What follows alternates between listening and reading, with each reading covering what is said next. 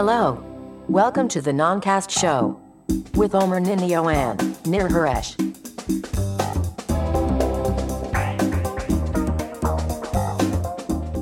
אז הלו, וברוכים הבאים לנונקאסט. מאה וארבע, ככה כתוב לנו שמה, שמונה ליולי אלפיים וחמש עשרה. מה היה לנו בתוכנית? האמת שממש לפני כמה דקות עלו להעביר כל הבטאות, בטא שלישית, נכון? בטא שלישית של איי או אס תשע לאייפד, לאייפון, גם לאפל וואץ וגם לאל קפיטן. נראה מה הספקנו ללמוד עליהם, לא הרבה. חוץ מזה נדבר על החוויות הראשונות שלנו מאפל מיוזיק, המון חדשות בארץ לשם שינוי על בזק ועל פרטנר ועל ווייז ועל גוגל ועל פופקורן טיים. ממש כל... האמת, כן, האמת זה לא, לא מהדברים מגניבים, יהיה נחמד. תישארו, למה לא?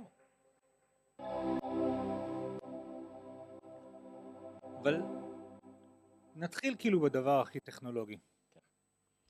ספר לנו איך היה לך במקדונלדס השבוע. אה, אבל יש לי איך להראות את זה? ספר על החוויה.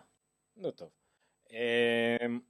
אז שבוע שעבר גיליתי שלמקדונלדס יש אפליקציה, ככה כתוב באחד מאבות המזון אצלו. מקדונלדס? כן. או אפליקציה? גם. כמה אפליקציות? לא, אנחנו לא ניכנס את דיון הזה שוב. קודם. אחרי זה, השארתי את החלון הזה פתוח, זה בסדר. אז במקדונלדס היה ככה, פרסמו את האפליקציה שלהם, אמרתי, מגניב, אפליקציה. האמת, תחפש את ה... אבל בטח יש את ה... באתר שלהם. אני אחפש את ה... בטח יש את ה... בקיצור, חשבתי, אוקיי, אפליקציה מגניב. האמת שרציתי לעשות את זה בו במקום, ויש פלנט בראשון, אבל זה לא עבד, כי לא זה היה לי תשניף המקומי, אבל השבוע כן הצלחתי להשתמש בזה בפועל, וזה קרה כשהייתי בקניון בת ים, עם... אחרי הצגה של הכבשה שושנה, בואו לא ניכנס לזה, אני מכחיש. קיצור, המוני ילדים והורים רוצים גלידה במקדונלדס, בקניון, בבת ים, להזכירכם, וזה היה תור ענקי ולחץ והכל, אמרתי, טוב, בואו ננסה, פתחתי את האפליקציה של מקדונלדס, הוא טען לי את התפריט כזה יפה מהאינטרנט, בחרתי את השניף בבת ים, בחרתי שאני רוצה גלידה לילד ואיזשהו אספרסו שייק בשבילי, שילמתי במקום עם הכרטיס אשראי, גם הושבתי את הדברים האלה למועדפים, כי אני בטח ארצה אותם עוד פעם במקום לחפש אותם בתפריט, הזמנתי את זה, אמר לי, תודה רבה, ממקומך בתור שתיים, בינתיים למעלה היה כתוב איזה מקום תור שש מאות, וישבתי, עמדתי לי ככה בצד עם האייפון מחכה שיכינו לי את הגלידה. זאת אומרת, היה מלא מלא תור, ואתה פשוט עמדת בצד, הזמנת את זה במקום מהאפליקציה, ואז היית בתור אחר. כן, נו, מה? ניר? לא, שאני. אה, לא, לא, לא, נתקע, נתקע אצלך. בסדר. לא נורא. כן, והמון עומדים בתור והכל, אז אני מזמין, מחכה, פתאום הקופאית אומרת לי כזה, מזהה אותי כזה בצד, אתה מהאפליקציה, כן? תגלידה. אז זה היה נחמד, חתכנו את כל התור, הכל היה באייפון, סילמתי באייפון, ראיתי אפילו את כמות הקלוריות, סליחה, הכחשתי, את כמות הקלוריות שהיה במה שהזמנתי. תראה, מה אני, תנסה שוב להראות את המסך שלי? לא, זה לא, סגרת ופתחת מחדש? סגרתי ופתחתי מחדש. אה, אני יודע למה קרה. מה? תחזרת הווי-פיי. כי הוא לקח את ה-איי פי מהווי-פיי. בכל אופן, מה שמגניב פה זה שא' רואים פה מלא סניפים באפליקציות שלהם, ובכל סניף יש את התפריט המלא ממש, ובכל מנה רואים גם מספר קלוריות, אפשר לעשות תוספות, אפשר לעשות הכל, אפשר לשלם בפייפל, אפשר לשלם במסעדה, אפשר לשלם באשראי, מעניין אותי אגב, אפשר לשלם בטנביס, אבל תכלס משלמים במסעדה, אז אפשר לשלם בטנביס, אפליקציה ברמה. אני לא מכיר הרבה חברות בארץ, בטח בתחום המזון, בטח בתחום המזון המהיר, שיש להם אפליקציה כל כך טובה, ואגב, עכשיו כשאני גם באתר שלהם, אני רוצה לומר שהאתר שלהם בכלל, ברכות ל-איי די אס ברנד טי בי דאבליו איי שעשו את האתר הזה. אז כן, אז מאוד הרשים אותי שח הכל, זה היה מאוד מגניב, וכן, יש אפליקציות כאלה, אני לא זוכר עוד איזה אפליקציה, אה, כן, טוב, זה רעש לעומת זאת, גם ניסיתי במקרה באותה שבועת אפליקציה, האפליקציה הכי שגרתית בעולם, חוברת הקופונים רק בצורת אפליקציה, וזהו פחות או יותר. אז זה גם גיש, כאילו, דרך כלשהי לגשת לזה.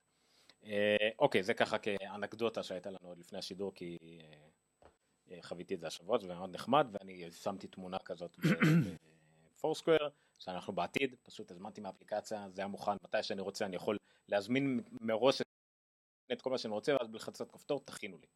אז זה ממש, אתם יכולים להכין מראש, לצאת מהקולנוע, ישר תכינו לי וזה מוכן. כאילו, כשאתה בסניף, אני עכשיו אוכל מהיר, אז... מקדונלדס זה רשת מסעדות. לא מזון מהיר, לא פסטפוד, זה רשת מסעדות. והיא מבקשת שככה התייחסו אליה. אז עכשיו מתחילים מישראל או מביתאות, כי זה פרש? מה אנחנו אומרים? בואו נתחיל מביתאות. יאללה, אז גם פה המסך שלי לדעתי. כן, כן. לך? אז ממש לפני, טוב, כשדיברנו על זה, זה היה לפני דקות אחדות, בינתיים עד שהתחלנו את התוכנית, זה נהיה שעות אחדות. יצא בעזרת האדיבה של אפל נקסט איבנט, ידענו שיצאו האפליקציות, בדיוק בזמן שהיה כתוב באפליקציה, כן, כן, יצאו הבטאות החדשות, יצא iOS תשע בטא שלוש לאייפון ולאייפד, נכון, לאפל, איך קוראים לסחר? אל קפיטן, אפל אוס, watchOS שתיים, כן. בטא שתיים, ו... לא, גם שם זה בטא שלוש, לא? ואל קפיטן, כולם בשלוש בקיצור. כולם בבטא שלוש. בואו נתחיל ככה בזריזות, טידביץ שצצו כבר בתוך ערוץ על מקרומרס, אז נתחיל מ-iOS תשע, אוקיי, לאייפד ואייפון. דבר ראשון, ניוז אפ המדובר שהציגו אותו ב-דאבליו דאבליו די סי, בשעה טובה הגיע. אם כי אצלי, אני כבר הספקתי להתקן לבטא הזאת, וכרגע אצלי זה לא מופיע. אלמוג טוען שזה בגלל שאני בישראל. גם כתוב, the news app appears to be available only to U S users for the time, time being. So, apparently, אלמוג גם צודק.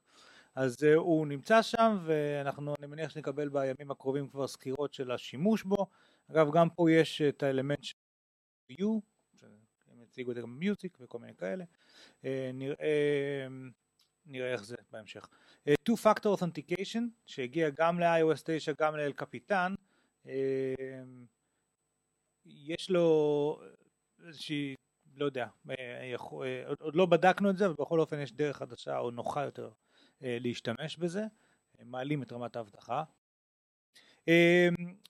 בפולדרים של אפליקציות באייפד, יכולים להראות עכשיו ארבע על ארבע, אייקונים ולא רק שלוש על שלוש, האמת שזה די הגיוני, בהתחשב בזה שהריל אסטייט שלהם, אז למה לא בעצם? זה מצטרף לאגב, הראינו את זה שבנוטיפיקיישן סנטר, כשאתה במצב רוחבי, אתה רואה גם את ה-Today וגם עוד משהו. נכון, נכון.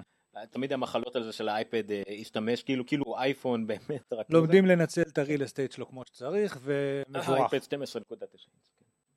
בטח יהיה חמש על חמש, זה אחד הקי פיצ'רס שלו. פוטו אפס פולדר, זה נורא נחמד, ותוכף, מה שקורה שנוספו שני פולדרים לפחות לפוטוס, אחד מכניס אוטומטית את כל הסקרינשוטס לתוך מקום אחד, ואני מאוד אוהב את זה, כי אני לא אוהב שמופיעים לי סקרינשוטס בתוך הפוטו סקרין שהולך נגיד לאפל טיווי, או משהו כזה. זה מפריד אותם? כן, אני לא יודע. בפולדר. זאת אומרת, הפוך, אם תרצה לעשות דווקא סקרין שבר שכולו רק סקרינשוטים מפגרים, אז אתה תוכל לעשות את זה. אוקיי, וכל התמונות שצולמו מהמצלמה הקדמית, הלוא הן סלפיז, גם הן הולכות לפולדר משלהן. עומר הופתע מאוד מהדבר הזה, ולמה? נכון, אני הופתעתי בגלל, הופתעתי שכולם מתלהבים מזה שיש נפרד לסקרינשוט, כי תמיד היה לי, כאילו תמיד ראיתי כל צילום משך שהייתי עושה, מופיע לי בסקרינשוט, אז לא הבנתי מה הקטע. אז מתברר שהיה לי מין מתכון של איפט, עכשיו זה סתם איפט, ה-F T T T T, שגם כל משהו שזויה כן סקרינשוט, שם לי את זה בתוך, יצר לי אלבום שנקרא סקרינשוט, ושם לי את זה באייפון, אז זה תמיד היה לי, ולא ידעתי אפילו, זה קורה ברקע, זה מאוד נחמד. גם סלפיז, לא שעשיתי את זה, אבל נראה לי שזה גם אפשר לעשות את זה, כי בסך הכל מין, אתה יודע, אלגוריתם מאוד פשוט של לזהות מצלמה מצלמה קדמית, מה נמצא ברזולוציה מסוימת, ואז יודעים שזה... טוב, אז באמת, זה לא מוציא לי אותם, הוא יוצר לי סינונים של סלפיז ושל סקרינשוט, באמת. כאילו שני פולדרים כאלה. אם היית יכול לעשות אלבום חכם שכולו, כל התמונות שהן לא זה וזה, אז אולי. כן, אבל עכשיו כשאני מסתכל על זה, יש לי מאתיים שבעים סקרינשוטס ב-עשרים ושלוש אלף תמונות שלי. פעם היה תוכנות מיוחדות שעשו את זה, במיוחד לאנשים שסוקרים אפליקציות ורוצים לעשות את זה, אז באמת זה יעשה להם את הכל מסודר. לא, הפוך, זה מאוד יעזור לי למחוק את כולן, כי מי רוצה סקרינשוטס בתוך התמונות שלי? זה גם נכון. למרות שהיו סקרינשוטס כאלה שפתאום חזרתי אחורה ואמרתי, וואו, לקחתי את זה ב-iOS שתיים. אבל גם אל תזכח שסקרינשוט שוקל בסך הכל מעט מאוד, זה לא מה שיעזור. לא, זה סתם מבחינתי מלכלך לי כאילו את הסטרים, אבל לא נורא. מיוזיק אפ, אז ב-iOS תשע, מי שהיה בבטא, כמוני, עד עכשיו לא נהנה מהמיוזיק החדש, עם הביטס וואן רדיו וכל מיני כאלה, ועכשיו בעצם בבטא האחרונה, בשעה טובה, יש לי את זה, ובערך רק אני שמח מזה. ומיוזיק סטינגס הם הוסיפו אפשרות להיי קוואליטי און סלולר, כי בסופו של דבר כל המטרימד, אז בי דיפולט אני חושב, כי זאת אומרת יש אפשרות להיי קוואליטי או לואו קוואליטי, בהתאם לכמה אתה רוצה להמיס על חבילת הגלישה שלך. בסופו של דבר. אני התפלאתי לטובה,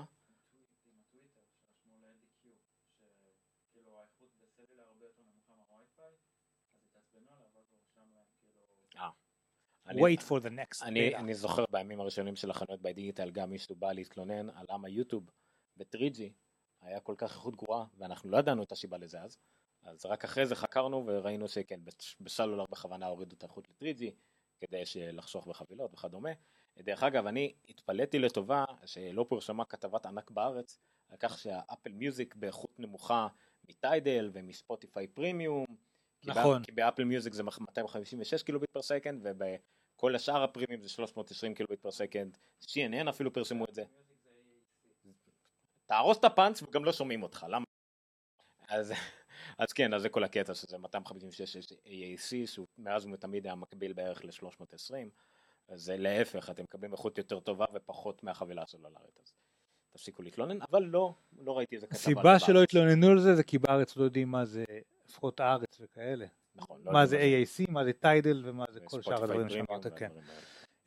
אז עד כאן רק נציין שהנקודה שאלמוג אמר קודם ברקע זה שנושא ה-high quality או low quality over cellular התלוננו לאדי קיו בטוויטר והוא אמר להם חכו חכו והנה זה בא.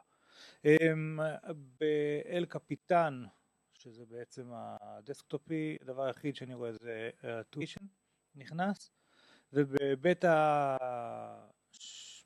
watchOS שתיים בטא שלוש כבר לא הבנתי איפה אנחנו, אני עדיין לא ראו חדשות נוספות, אז כרגע אנחנו עוד לא יודעים מה יש שם. אה, הנה, באל קפיטן גם יש פוטו-אפ, שגם שם יש את הניו אלבום של סלפיז וסקרינשוטס, מרגש מאוד. אוקיי. אצלי שפתחתי את הכתבה, היה גם ניין טו פייב, עשו גם צילומים ראשונים מהאפליקציית הניוז, שקט של ניר לא, לא זמינה אצלך בכלל. כן, כן, זה מה שאמרנו קודם, השאל... גם פה יש קונפרמיישן הש... על זה שזה זמין רק לתושבי ארצות הברית כרגע. באיזה רמה? מה, ברמה של כאילו, אם אני אשב וי פי אן כן יהיה לי, או מה, לא יודע. The news that appears to be available only to the יו אס. יפה, זה תמיד היה לנו את זה עד עכשיו, אולי זה מה שצריך להוריד, מוזר מאוד. אוקיי, אבל בכל מקרה, אני משער שזה יגיע לארץ, כן, זה בכל מקרה לארצות הברית בעיקר, כי זה גם רק תוכן באנגלית, אבל זה עדיין נחמד. אתם יכולים לקבוע את המקורות חדשות שאותם אתם רוצים לקרוא, וזה, הנה, לבחור את מה שמועדפים עליכם, רואים את זה ממש, זה, יש רידר מאוד משוכלל, כנקודת, אבל בעתיד מקורות תוכן רציניים יותר יוכלו באמצעות כלי פרסום שאפל מוציאה, יוכלו בעצם לפרשם תכנים הרבה יותר מעוצבים ועם הפרשמות משלבות, עם הפונטים שלהם, עם תמונות, סרטונים וכדומה, משהו הרבה יותר נראה. זה מה שהיה קוראים ל-אר אס אס reader ולפליפורד היה ילד. זה מה שהיה יוצא. פליפורד הוא אר אס אס reader, אבל anyway, כן. ויש לו ילד. דיברנו מקודם על ילדים, לא משנה. לא משנה. anyway. זה היה breaking news מהדקות האחרונות, ועכשיו אפשר לעבור למה שהתכוונו לדבר עליו. אז זה הרבה הרבה חדש, אוקיי, זה, כאילו, צריכים להתרגל לעשות זה, תעשה לפ שמה אתה עם הטיימר שלך, ובסדר. מנסים לשמור על סדר פה, סליחה, ודווקא אנחנו מנסים לשמור על סדר, יהיה פה קצת יותר בלגן בין לבין. אז עד כאן כל מה שהיה קשור ל-תשע, נדבר עכשיו קצת על מה שהחדשות מהארץ, האמת קצת ברבוביה, חלק מהדברים קשורים, אבל היה לי זמן לשמור אותם בסדר הגיני. רגע, רצית לדבר על אפל מיוזיק עכשיו או לא אחר כך? אה, בוא נשמור את זה לאחר כך. יאללה, בקש. כי אנחנו עשויים לדבר על זה קצת יותר ממה שמעניין אחרים. אז קצת חדשות מהארץ.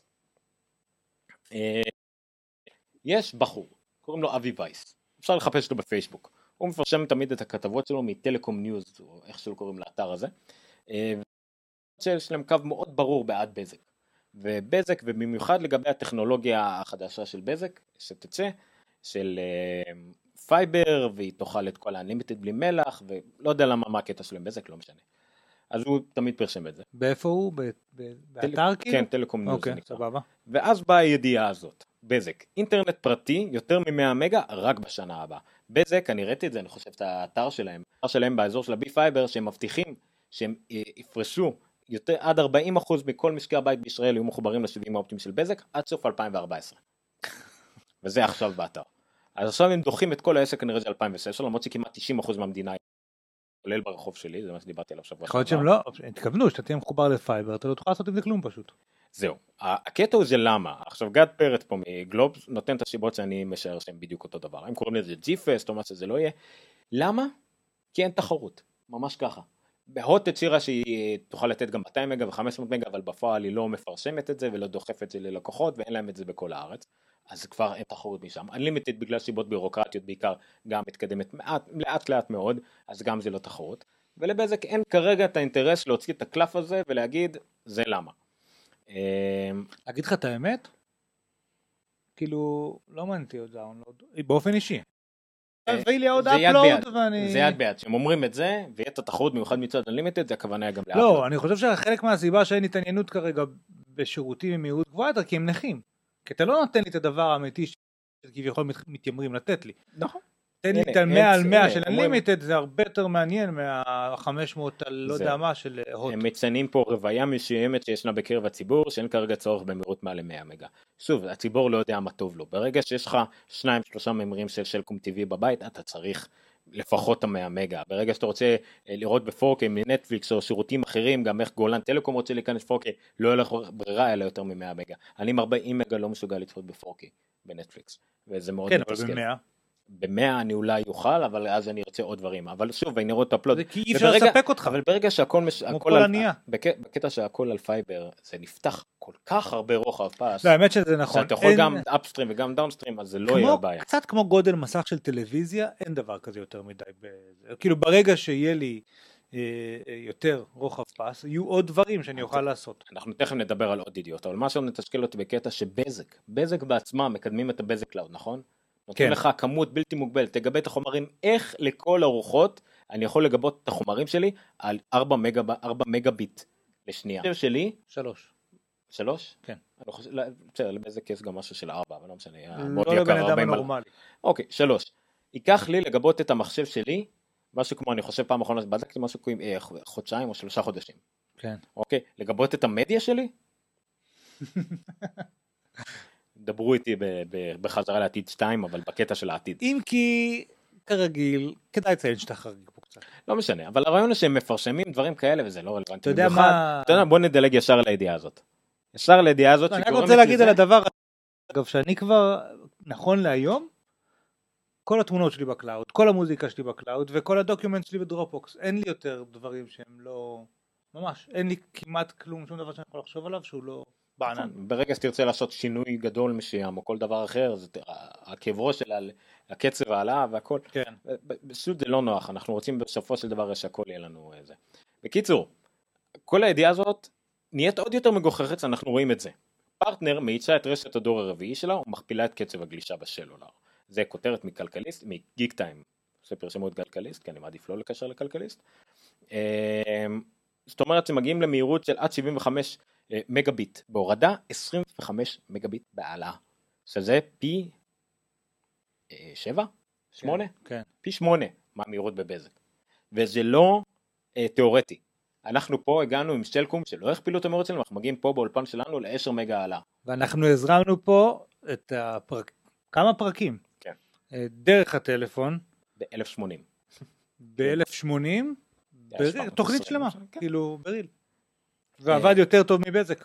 נכון, אז גם פרטנר וזה גם אפס אחת שתיים, ושוב זה תיאורטית, אפשר להגיע למהירות יותר גבוהות, אנחנו רואים פה, מי שרואה על המסך, ספיטרס שמגיע ל-שלושים ושלוש מגביט העלאה, זה מטורף, כן, כי הם קיבלו עוד, השתמשו בעוד ואח תדרים של חמש מגהרץ, בקרוב גם אם אני לא טועה, עוד מובייל גם אמורה להתחיל לעשות את זה, יחד עם סלקום, רק פלאפון אם אני לא טועה מאחורה, כי פלאפון עדיין צריכה לקבל תדרים מהמדינה, היא כאילו משהו... תלויה בוורסיה הישנה שלה שהיא חצי שייכת למדינה. קיצור, זה מדהים, וזה בדיוק שמכוחך, שבקו הביתי פיזית מחובר אצלי בקבל הביתה, אני לא מצליח יותר משלוש מגה עלה, וזה אך ורק באשמת התשתית, באשמת בזק ואשמת הוט, שלא... לא, לא, אפילו לא באשמת התשתית, בדיוק, הם מגבילים את זה במכוון. לא, לא, ספקי התשתית, הכוונה. כן, כן, כן. התשתיות, כאילו, הכוונה לא בספק. לבזק בינלאומי, או להוטנט אפילו, שזה חברות בת של אותם חברות על, הם עכשיו יכולים לתת לך ממגלה, לא אכפת להם, זה אותו צינור. זה לא, זה לא משנה, זה התשתיות שפתאום זה לא רוצות שתענה מזה. קיצור, תתלוננו, במיוחד הקהל שצופה בנו ומאזין בנו, אתם הקהל היותר טכנוקרטי. זו מילה נכונה להגיד. אני חושב שלא קשור לחלוטין. אבל יש בה מילה טכנו ובירוקרטיה, אז אני אוהב את זה. בירוקרטי שהקהל שצופה בנו, תתלוננו, תבקשו, אתם רוצים מהירות העלאה גבוהה, למה? כדי לגבות את החומרים שלכם, בשירותים שהם עצמם מציעים לנו. אז לדעתי זה מגוחך. זה הכל. על איזה חבילת גלישה אתה נמצא היום? כמה? לא, בסלקום שלך, בטלפון. יש לי כאילו שש ג'יגה, אבל זה לא משנה כי אני, יש לי, לא מוגבל כשכל עוד ג'יגה זה עוד חמישה שקלים. אה, וזה קורה רטרואקטיבי? זאת אומרת, אם חרגת... אם חרגתי עוד חמישה שקלים, חרגתי עוד חמישה שקלים, ולא מגבילים אותי בפועל. בלה, מגניב. אוקיי, אני עכשיו ראיתי אפס אחת שתיים, שהם גם רלוונטיים. התחלה הזו של פרטנר, או של אורנג', או שכמה זה... אני לא מבין, כאילו, התחת כמה אני משלם כל כך, אבל לעלות משמונה לעשרה ג'יגה זה חמש עשרה שקל, ועד עוד חמישה ג'יגה זה עוד חמש עשרה שקל. אלמוג, אל תשים את שלו. אז זה שלושה שקלים לג'יגה, כאילו זה... תמתי מישים. כן. שלושה שקלים לג'יגה, וגם כן. בעניין, אז אם בא לכם תבררו, אם אין לכם בעיה נגד פרטנר, זה סבבה. רגע, זה היה זה, ועכשיו... לא, היה לי עוד משהו. אוקיי, בואו, אני אנסה לשמור על סדר, אחרי זה אני אסדר את המשמח שיתאים לאיך שאנחנו מדברים על זה. אורנס גם השיקו השבוע משהו שנקרא טריפל שלהם, ואני חושב שהרוב דיווחו על זה כטריפל. למה? כי זה לא בדיוק טריפל הקלאסי, טריפל הקלאסי שאנחנו מכירים, זה אינטרנט, טלפון, טלוויזיה, נכון? אז הם, יש להם אינטרנט, אפילו אני לא יודע איך להגיד את זה. יש להם אינטרנט, טלפון, וחבילת אחסון בענן. אין לי מושג מה, מה, איך מתקבלים לזה. באמת? בקיצור, זה מה כן. שהם מוכרים טריפל? כן. זאת אומרת שיש להם תוכנית סלולר ללא הגבלה כביכול, אבל עם שמונה ג'יגה הגבלה גלישה. זה תמיד משעשע אותי. אינטרנט ביתי, גם כן תשתית פלוס ספק, כאילו, כי הם יכולים לספק את זה עכשיו. רגע, רגע, בן. רגע, רגע, אבל זה... מי, מי מציע את זה? פרטנר. פרטנר. אורנג'. וזה לא, זה לא תשתית רץ? כרגע, לא, בזק. אה, אוקיי, בסדר. הם כאילו כמו בסיטוני הופכים להיות בזק, אבל מקבל גם כתוכנית סלולר. וגם אחסון בענן של מאתיים ג'יגה בייט. שזה, אתה יכול, עדיף לך להתחבר עם החבילת גלישה ללא הגבלה שלך, לחבר את המחשב לזה במקום לאינטרנט הביתי שלך, ואז אולי תצליח להעלות את הדברים ל-מאתיים ג'יגה. אז זה נהיה מגוחך. לא, ההבדל עדיין המשמעותי שיש בין, איפה שאלת של הטלוויזיה? בין האינטרנט בבית לאינטרנט הסלולרי, זה המכסות. נגיד אם אתה רואה הרבה פורנו, או סתם יוטיוב, או whatever, החבילות של הסלולר מהר מאוד נגמרות. כמות, כמות, לא סופרים לנו הרי בישראל דאטה על, על, בבית, בתשתית הביתית. שאגב, בארצות הברית ובקנדה לדעתי כן. יש שם קאפים גם על הבית. לא, כן, אבל כמעט ולא, אבל כן שמה הם הרבה מטרים את העובדה שאתה משתמש בזה או לא משתמש בזה לצרכים ללוזים. על הווליום. זה נהיה ממש מגוחך, פשוט ללחוץ פה בצד עדיף. כן, כן. בכל אופן, אז זה נכון שהאינטרנט היום הסלולרי ממש מהיר, אבל המגבלה הזו שיש לו מכסה, מה שאין לנו בבית, אז היא מגבלה שעדיין קיימת, ולא קיימת באינטרנט הביתי, ולכן עדיין, זה לא שאני יכול לנתק היום את האינטרנט הביתי שלי, ולעבור לחיות רק על האינטרנט המהיר והנחמד הזה. אם הם ייתנו unlimited אמיתי, זאת אומרת, ללא הגבלה אמיתי, ולא, אה, אה, כן, יש פה, אה, זה ללא הגבלה וגלישה בנפח שמונה ג'יגה, זאת אומרת, ברגע שלא יהיו הגבלות גלישה בסלולר, אז החיים יפים, הרבה יותר. כן, אבל זה... אתה לא יכול לעשות גם טורנטים פה ודברים כאלה. לצורך העניין, אבל אני מסכים איתם שהגלישה סלולרית זה לא שהיא לא... זה לא עולה כסף, אבל יש הרבה יותר רוחב פס. Pass a zero, so in that case we'll get a zero for eight. זה סוויפט פרוגרמינג, tutorial part חמש, making making a game, טיק טק טו. אוקיי, אז זה הטריפל, יש פה גם מחירים לטריפל, מאה חמישים ותשע שקלים ל-שמונה עשר חודש, ואחר כך, אחרי השנה וחצי, מאה שבעים ותשע שקלים, אם אני רוצה לפרק את זה, אינטרנט דרך כלל עולה, כן, נגיד בין שמונים למאה, חבילה של אוטו ל-חמישים, ואז בעצם מה אני מקבל? את האחסון בענן. קיצור, לא משתלם, אבל סבבה. גם לא משתלם ולא טריפל, אבל... כן, העיקר שהם יכולים להגיד את המילה טריפל. נכון. אבל סבבה, כן. אוקיי, אני חושב שאתה קראת על זה קצת יותר, מהפכה עולמית של ווייז. טוב, אז הכותרת היא קצת מטורפת פה, כן? אבל בגדול, ווייז משיקה, ווייז... למה פרסומות בצד שמאל? זה הורס לי את כל ה... לא, הנה עכשיו זה על כל המסך. ווייז היא של גוגל. נכון? כן, לא מתבלבל. כן. כן, ווייז היא של גוגל בהחלט.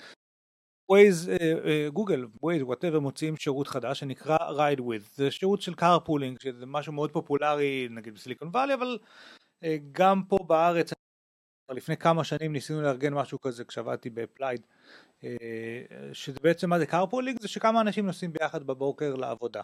למה לעשות את זה? א', כי אפשר לחלוק בהוצאות, זאת אומרת, אם שנינו נוסעים באותו מקום, מתחלקים בדלק וכל מיני דברים כאלה, זה טוב לשנינו. אחד מאיתנו פשוט לא צריך לנהוג ולא צריך אולי אפילו להחזיק רכב, אבל עוזר לשני שכן נהוג וכן להחזיק רכב אה, בהוצאות.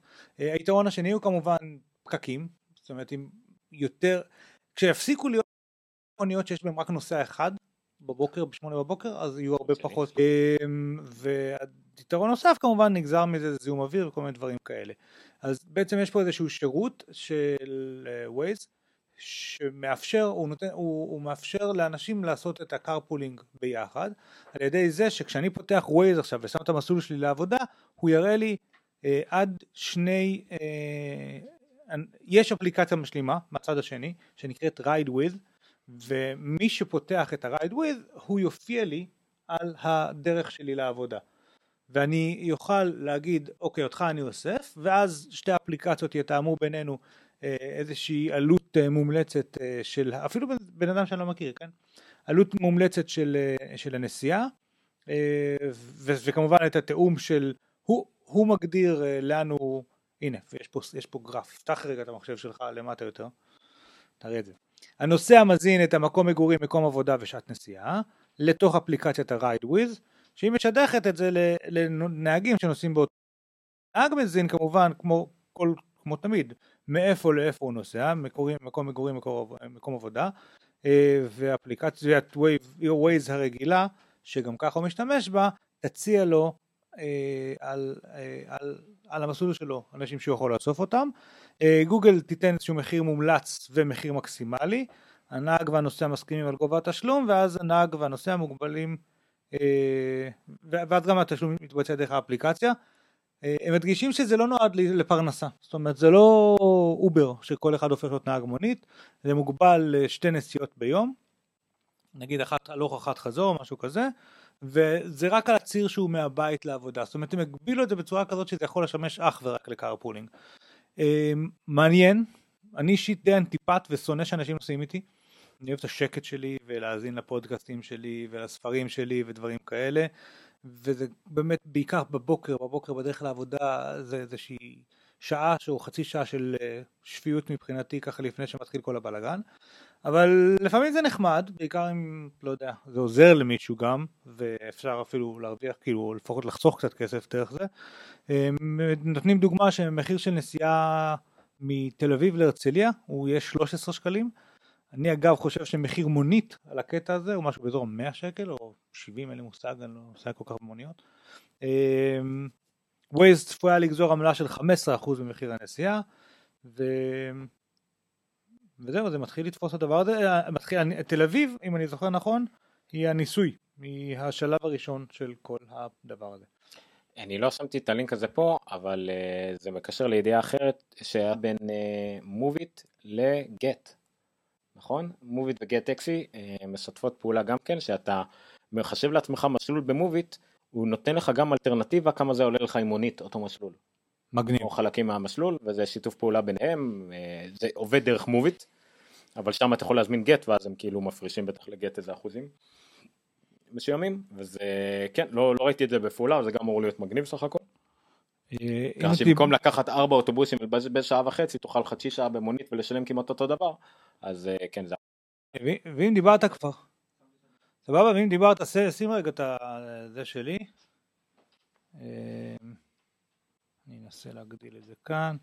אם דיברת כבר על גט, אז אני רק רוצה שנייה להראות בדף של גט, יש עכשיו הם התחילו לפרסם בימים האחרונים, בתקופה האחרונה, גט סושי, אתה רואה את זה? וגט, אני לא אכנס לפרטים אישיים של אנשים, היה להם פה עוד כל מיני דברים, גט, הנה, גט דוג ווקר, וגט,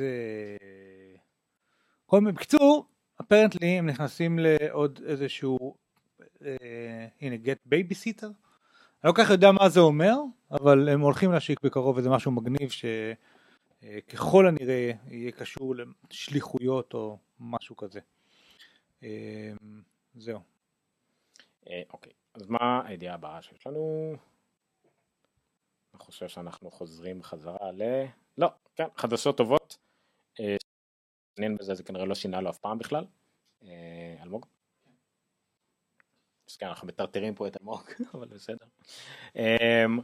כן, אז לפני כמה שבועות דיווחנו על זה שבית המשפט בטיפשותו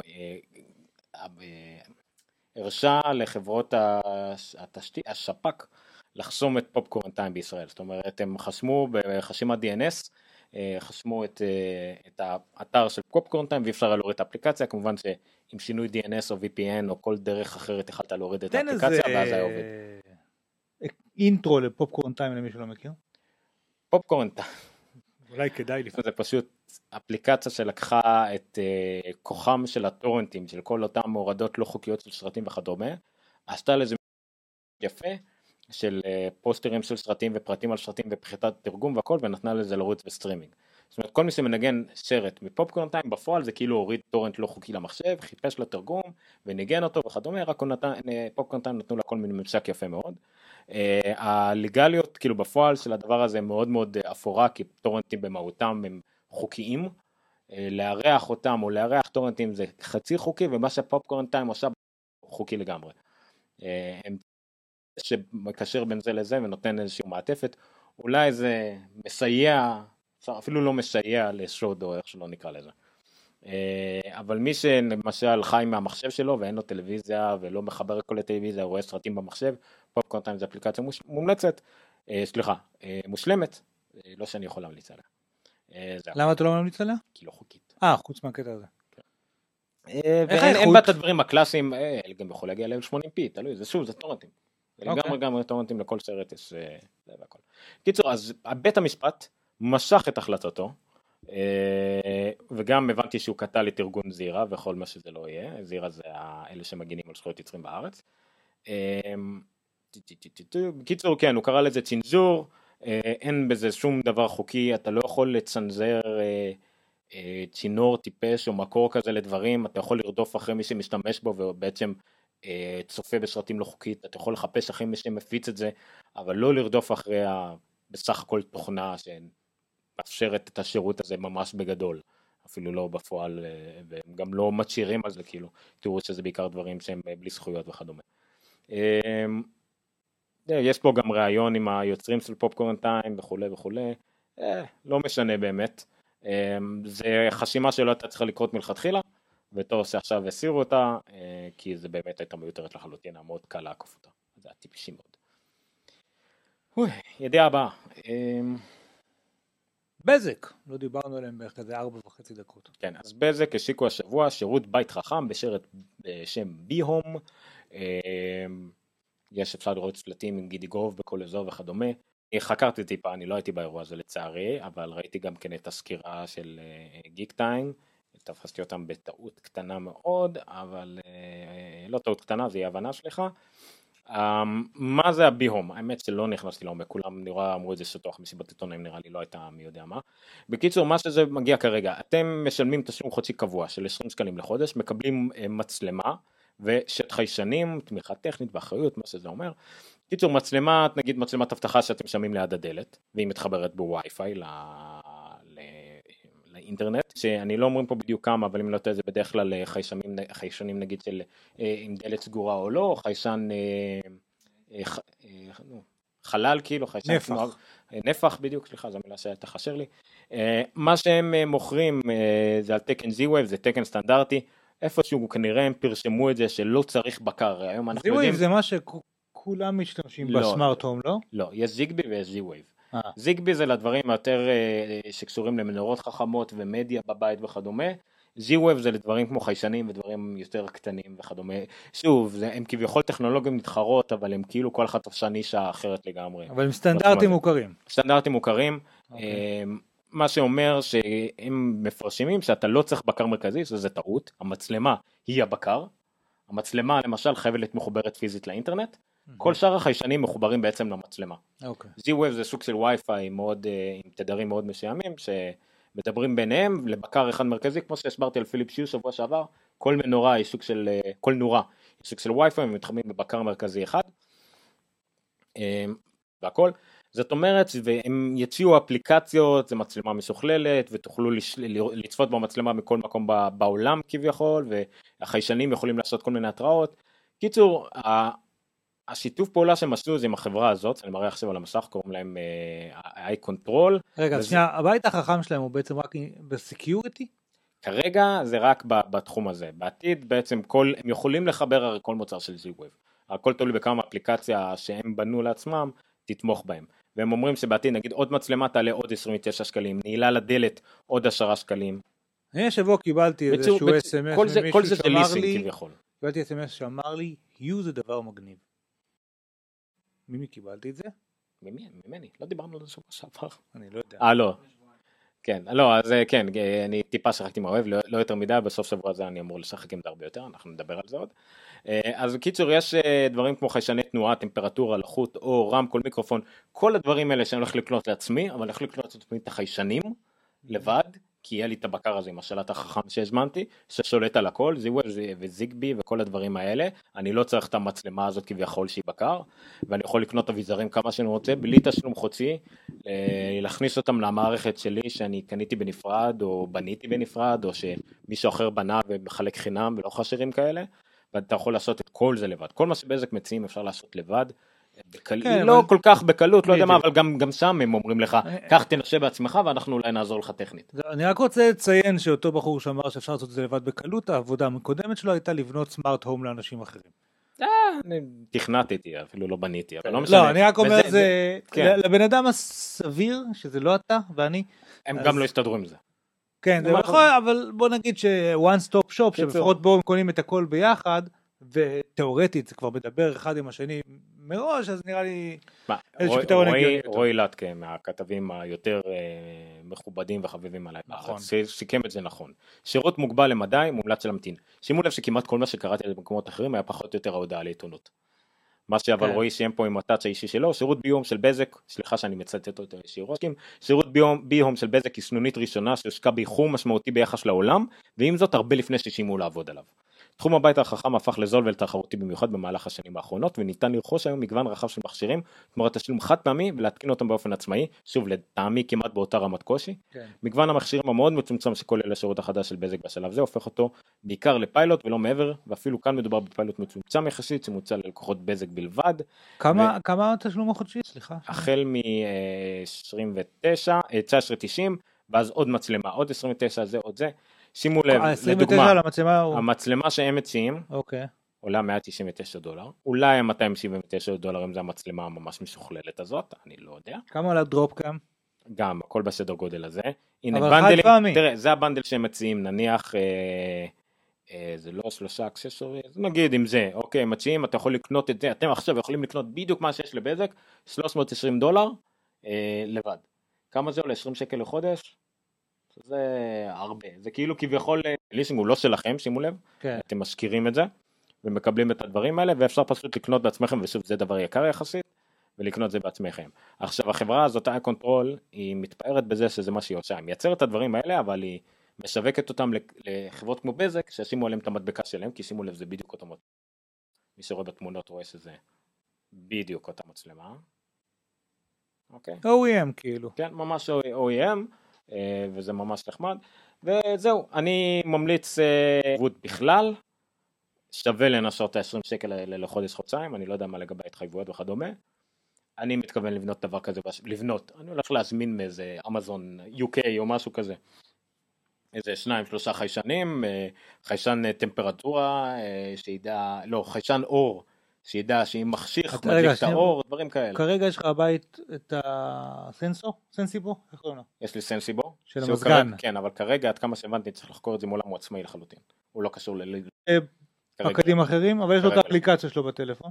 כן, אל תשכח, אבל שכל מה שסנסיבו עושה, בסך הכל זה סוג של זורק איי אר, אבל שיודע בדיוק את הקודים, ויודע לשלוט על דברים, שזה, שזה נחמד. אה, זה הקומבינה שלהם, של המזגנים. כן, אפשר, נגיד, אם אתה מוצא משהו אחר, משוכנן מספיק יודע לעשות את זה. זה פתרון אלגנטי, לא רע. כן, עידן דיבר על זה שבוע שעבר, שנגיד אפילו הטלפון של אל ג'י ג'י ארבע יודע לשלוט על מזגן. כל הקטע אבל זה צורה חכמה וגטווי לאינטרנט.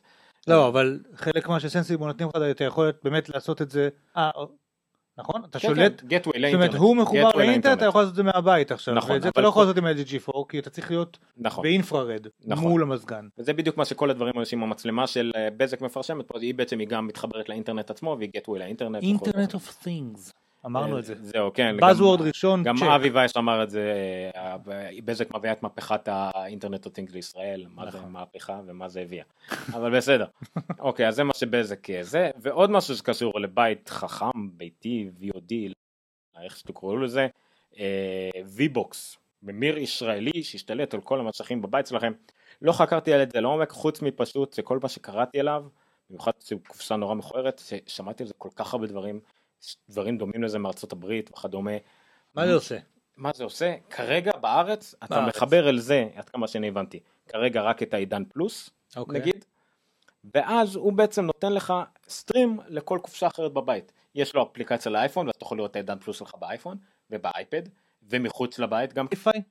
כן, לכל האפליקציות, נראה לי גם מחוץ לבית, נראה לי שגם הוא גטווי החוצה, הוא גם יו פי אן פי, וכל מה שקשור לזה.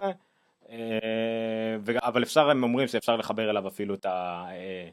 הוא כאילו גם יכול להתחבר, לא, יש לו אפליקציה לאקסבוקס, כל מיני דברים, כאילו לראות את הטלוויזיה על כל מקום. יש מיליון כאלה בכל העולם, זה שהם עשו משהו עכשיו שמביא לארץ, סבבה. לא, זה קטגוריה אחרת מסלינג. סלינג הוא ממש שולט על הממיר ולוקח את התוכן מהממיר, כאילו יש בן אדם ששולט, צופה ומעביר לך. פה הוא מקבל את הפיד מהעידן פלוס, יש לו, הוא מתחבר לאינטרנט, מקבל את ה-אי פי ג'י מהאינטרנט, בגלל זה הוא לא יכול להתחבר כרגע, לא להוט ולא ל-yes. אז כאילו... כי אם לא ייתנו לו אי פי ג'י. יו, הוא רק למה שהוא פרי ולייב וכאלה, אני לא רוצה להגיד שיש דברים כאלה ביותר זול, זה ל-חמש מאות תשעים ותשע, אני בטוח שאפשר למצוא דברים כאלה גם בחצי מחיר, ורבע מחיר בחול, ושישים את כל השטויות האלה. אוקיי, אבל זה לא היה שווה כתבה של ממיר שהשתלט על זה, זה גם מרגיש לי קצת כמו... בגלל שזה ישראלי, אז מנסים לדחוף את זה אחרים שיש בעולם. ניחה.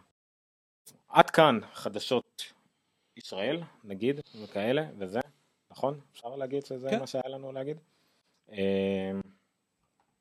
בואו נעשה ג'ינגל זה, הפסקה. פרטו! זה היה כזה, נעבור לקטע הבא, או שאפשר את זה? הלו! זהו, יאללה, נמשיך. רדיט, טוב. רדיט, רדיט. רדיט. לנו אינטרו לרדיט, ככה אתה מכשיל אותי תמיד, נכון? נראה אותך מנסה לשקם את רדיט. רדיטי! עברנו לחדשות בינלאומיות.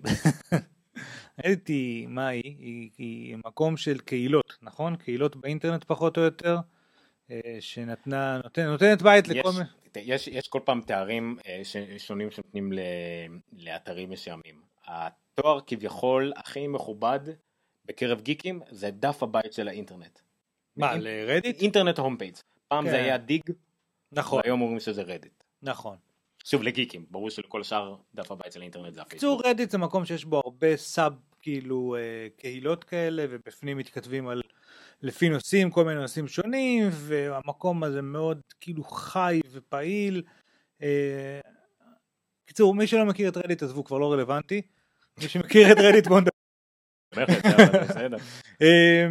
בקיצור, מה שקרה ברדיט לפני, מתי זה התחיל? לפני שבועיים הסיפור הזה? אתה יכול להעביר למסך שלי. אתה יכול לשים את עומר. אנחנו יודעים שהאתר הוא יותר קהילתי, רציני, והוא אינטרנט אמיתי ככל שיותר מכוער. וזה זוכה בפרס האתר המכוער.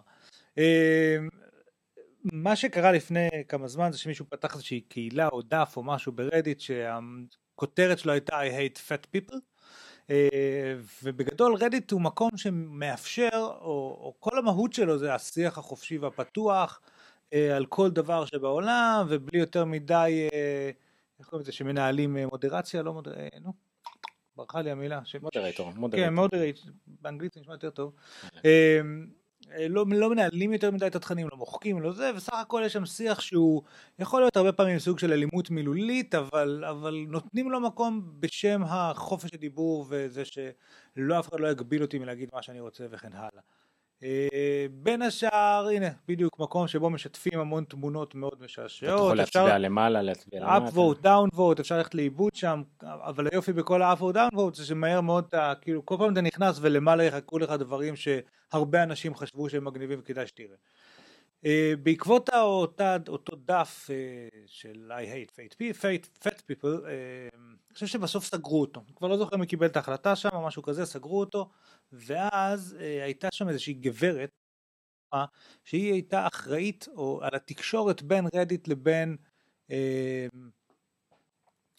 לבין מנהלי הקהילות האלה הפנימיות שיש ברדיט, ו... נוצר איזושהי תירומת סביב הסגירה הזאת של ה-Fat People, ומפה לשם נקצר את התהליך, פיתרו ברדיט את אותה אישה, שכל מנהלי קהילות מאוד מאוד אהבו אותה, והיא הייתה איזשהו סוג של משהו מאוד מאוד חיובי עבורם ברדיט, היא הבינה מאוד את הדבר, אותם ואת מה הם צריכים, והצליחה תחת, כאילו, בתקופתה, בתפקיד, הייתה גדילה עצומה באופן כללי, ב... הנה טיילר, מה השם, מה השם פרטי שלה, לא זוכר.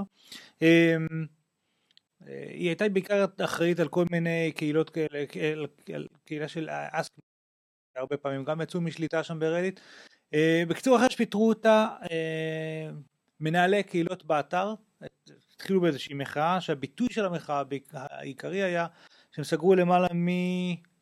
מאתיים שישים וחמש אתרי משנה כאלה שאתם מכונים סאברדיטס בתוך שבע שעות, וזה בעצם המון המון מהטראפיק של האתר הזה, או ויקטוריה טיילר קורא לה, די נפל, ואז התחילו גם, יש את אלן פאו, נכון אלן פאו, אני לא מתבלבל בשמות, אלן פאו מנכ"לית של רדיט, שהיא גם כן מנכ"לית שנה ראשונה בתפקיד, חטפה המון ביקורת על הדבר הזה, כן אלן פאו, חטפה המון ביקורת על הפיתורים האלה. אגב, עד עכשיו למיטב ידיעתי לא יצא הסבר ללמה בדיוק פוטרה טיילר. אני לא אגייס לזה מעבר לזה, כי זה מעניין מעט מאוד אנשים, ומי שכאילו כן מבלה ברדיט, אז זה וואחד איבנט מבחינתו, אבל מי שלא מבלה ברדיט אין לו מושג מה אני רוצה מהחיים שלו כרגע. אבל כיוון שרדיט הוא משהו מאוד משמעותי היום באינטרנט, אוקיי? כמו פורצ'ן וכל מיני כאלה דברים שאנחנו לא בהכרח שומעים עליהם, פה בארץ, אבל הם עדיין חלק משמעותי מאוד ממה שקורה באינטרנט,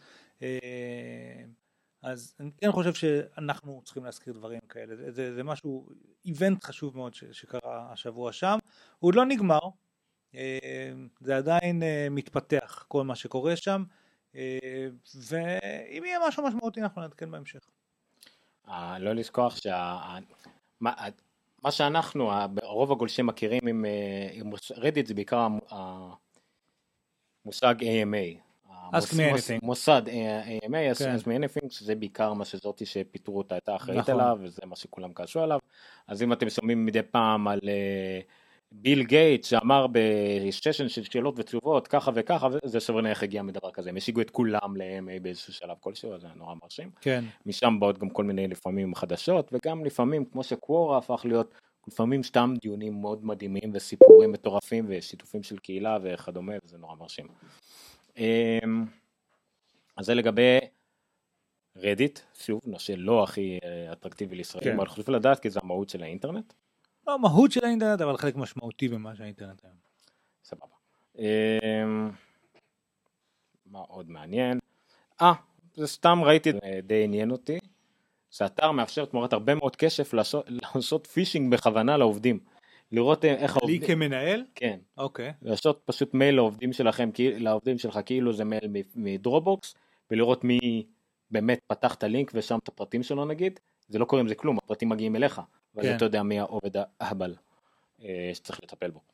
פישינג, למי שלא יודע, זה כאילו שאתם מקבלים מייל מזויף מאפל, לשנות את השישמה שלכם ב-ארבע עשרה שגיאות כתיב, ואז לוחצים על איזה לינק מפוקפק, שמים, תמיד לשים לב מאיפה אתם מקבלים מיילים, הכתובת, להעתיק את הלינקים ב-copy-paste, ולוודא שהלינק אמין, אפל נקודה קום, ומאיפה מייל קיבלתם, וכדומה וכדומה. לא פה נבוא לחנך אתכם כרגע, אבל חשוב לדעת, וזה סתם אפשרות שנותנת לעשות לאתרים אחרים, כאילו, לזייף דברים כאלה. זה נקרא קטלפיסט. זה עולה לא מעט כסף, זה עולה איזה עשרים דולרים על, עם, נו, עם, מה? לא, רק עשרים דולר, נורא. אוקיי, מקדם. תחת מה שהוא עושה זה יותר לך טמפלט כזה, נכון. אין פה יותר מדי. אוקיי. מי שבסמארט וואטס אשכנן ולא אפל וואטס. אנדרואיד וויר יצא אפליקציה ליוטיוב, שבעצם מאפשרת לראות סרטוני יוטיוב על האנדרואיד וויר, ואני חייב לציין שזה אחד הדברים היותר מכוערים ומגוחכים שראיתי. אתה יודע, זה מזכיר לי מאוד. מה זה מזכיר לך מאוד? איך זה היה משפט? We will not have video on iPod? כי המסך קטן מדי ואף אחד לא רוצה לראות את זה. זה מהדברים האלה ש... כן, אז מה הם עשו? video on iPod. לא, אבל עשו wide screen. נכון. נכון, ואייפוד מרובע שכביכול מתאים. פה הם מנשים, you can put around the square. כן, זה נכון, זה ממש מזכיר את אפולו שלוש עשרה. אז זה נראה מוזר. אם כולם צחקו על המוטו שלוש מאות שישים, על הפס השחור למטה, צריכים שתי פסים שחורים ענקיים, כאילו. לפחות לא רואים את זה במוטו שלוש מאות שישים. מה זה, זה ה-אל ג'י ג'י אר או משהו כזה, אני חושב. כן, לא, כאילו, אתה לא תראה את הפס השחור ששחור למטה במוטו שלוש מאות שישים, כאילו. רואה סרטוני יוטיוב באנדרואייר, כולי רעש וחלחלה, וככה תגמרו את הסוללה שלכם גם כן תוך ארבע דקות. אבל בסדר, אנשים עם אנדרואיד יאהבו את זה, יכול להיות שזה יגיע מתישהו לאפל וואטס נגיד, אפשר לראות סרטונים, אם אני לא טועה, נוכל לראות בוואטסOS, נוכל לראות...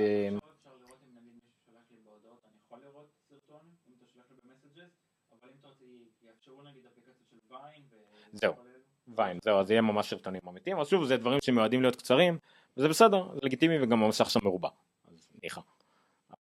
כן רציתי, אתה יודע, לא הכנו איזה כתבה, אבל תשים את המסך שלי, שגופרו הוציאו השבוע מצלמה, גופרו הירו פור סשן, שהיא הקטנה ביותר של החברה, אני לא ראיתי, אבל היא נראית מגניבה, חברה שאני, הנה, אלפיים מאה שמונים ותשע שקל, בטח עולה בארצות הברית מאתיים דולר, לא? לא יודע. בקיצור, ספקים מרשימים מאוד. זה בדיוק אותם ספקים כמו שעלה הירו, רק בחצי גודל. קלה ב-ארבעים אחוז משאר המצלמות בהירו פור. מוקשה אחת, עמידה במים, עד לעומק של עשרה מטר, אפשר להדליק אותה בלחיצת כפתור ולהתחיל לצלם, באותה לחיצה.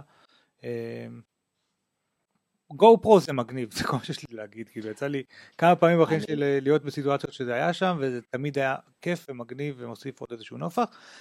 החיים שלי לא מספיק מעניינים בשביל שאני אקנה כזה? זהו, אני ראיתי גופרו למשל לקשדות של אופנוענים, או כי זה חלק מהקטע, או לפעמים רוצים לצלם את עצמם, עושים טריקים או שזה לא יהיה, ראיתי את זה כמו לצנחים, אבל יש גם הרבה אנשים שנושאים את זה כמצלמה לכל דבר, למשל בגלל שאחת המצלמות היחידות זולות שיכולות לצלם פור קיי, הרבה לוקחים את זה כלצלם דברים ב-פור קיי לעצמם, למשפחה וכדומה, אבל אחד השימושים יותר מעניינים, כי המצלמה הזאת היא עמידה במים, מהחופשה מה שנקרא, ראיתי בספרים הורים, אבא שמצלם את הילד שלו ממש מלמטה מתוך המים, מתגלץ ישר לתוך המצלמה ופה, ולא אכפת לו, נרדם, לא נתן.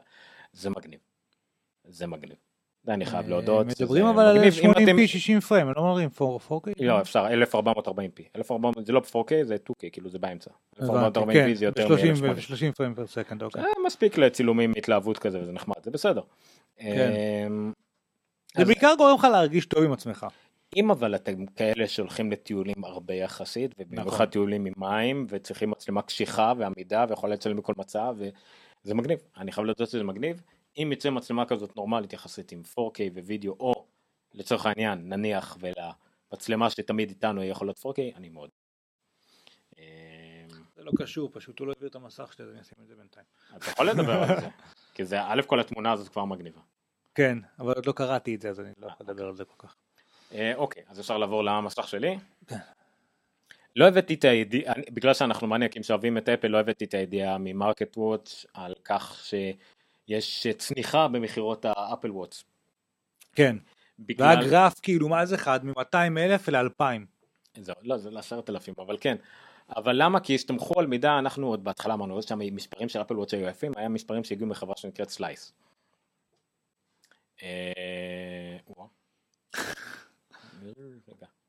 רגע, רגע, רגע, שנייה. עומר מתקן פה משהו. סלייס, היא יודעת לנתח את המיילים של כמה מאות אלפי משתמשים שיש להם ולראות קבלות וכדומה, אז הם נתנו נתונים יפים על מחירות של האפל וואץ' בהתחלה, אמרנו זה יפה, זה מגניב, אבל תשכחו שכל המחירות כמעט היו מאונליין, מהאימייל, אז מן הסתם שהם הראו כמעט את כל המחירות שיש, בסדר. אז עכשיו יש צניחה מטורפת במחירות, הם דיווחו עליה וכדומה, אבל שוב, אל תשכחו שזה בעיקר דברים שנעשו אונליין וכדומה, זה לא כולל על כל מחירות בחנות, וגם, כן. אוקיי, זה נקודת מידע אחת, שעל שמח מה, מרקט וואץ' שוב כתבה, כי לא הכל צנח.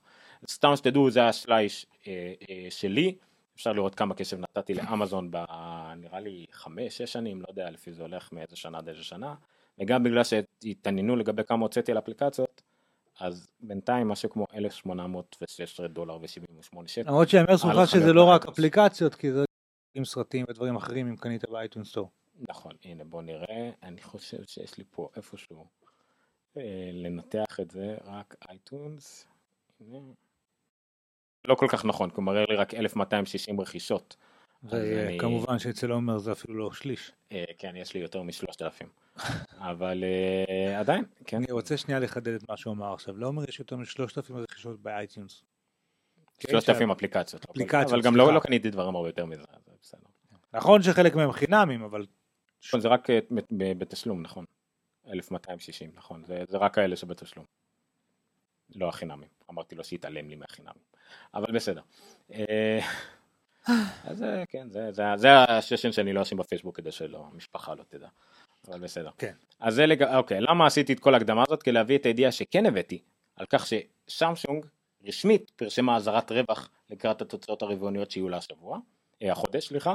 זה העזרת רווח השביעית ברציפות, שבע רבעונים ברציפות שמזהירים על הפסדים, ובאמת מפסידים, דרך אגב. לא מפסידים, סליחה, הרווח צפוי נמוך ממה שהם ציפו, זה לא להפסיד. רבה ענקית. בין היתר מאשימים את זה שה-אס שש לא, כאילו מחר המון, אבל הם לא ציפו טוב את המחירות, והרבה יותר אנשים רוצים את האדג' אבל הם לא מצליחים לייצר את האדג'. משהו כמו, הם לא ציפו שיהיה כל כך קשה לייצר אותו, ולכן לא מספיקים לייצר מספיק, ולכן זה פוגע להם במחירות. ובמקרה של אנדרואיד, של שמסונג, בניגוד ל-iOS, לאייפונים, ברגע שהם פספסו את כל הקטע ההתחלה, והמחירות קצת יורדות, אל ג'י ג'י ארבע יוצא. נכון. הסוני זד חמש יצא עוד מעט, ה-אייץ' טי סי חדש יצא, סיומי וכל אלה עוד תוקפים אותם מלמטה, ובספטמבר יוצא אייפון חדש. אז כאילו אם סמסונג שוב ושוב מפספשת את כל התלוות התחלתית מהמכשירים שלה, אז הירידה משם די, די תלולה, אבל מצד שני לסמסונג יש המון המון מכשירים שמוצאים באמצע. המון מכשירי ביניים ו... כן, וגם ת... את הלואו-אנד. כן, הלואו-אנד וגם סתם הביניים, לא יודע, כל הסדרת A שלהם וכדומה. אה, אוקיי, אז דיברנו על מספרים קשים. סיימת? אני סיימתי, אתה תעבור ל... יאללה. ככה, מייקרוסופט, אנחנו מדברים עליה די הרבה, היה לפני כמה חודשים שסאטיה נדלה, המנכ"לה החדש והנחמד, אמר שהולכים להיות שלושה אזורי פוקוס לחברה, היה שם ווינדוס עשר, אופיס שלוש מאות שישים וחמש ואז'ור. ובין השאר אמר סאטיה נדלה שכל דבר פחות או יותר על היומלים שלא ישרת את אחד משלושת החלקים האלה שהם בפוקוס, לא יישאר במייקרוסופט או לא ישקיעו בו משאבים או איזשהו ניסוח דומה.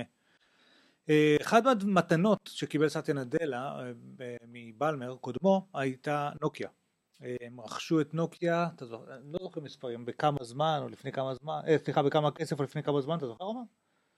כמה, מה היה הסיפור הזה עם נוקיה, כמה זה עלה, אני לא זוכר, אבל דבר אחד שאנחנו כן יודעים זה שזה לא ממש הסיפור הזה של hardware מוביילית של מייקרוסופט, אלא הם הוציאו את הלאומיות ועשו מיתוג מחדש, שבע נקודה שתיים מיליארד, מה?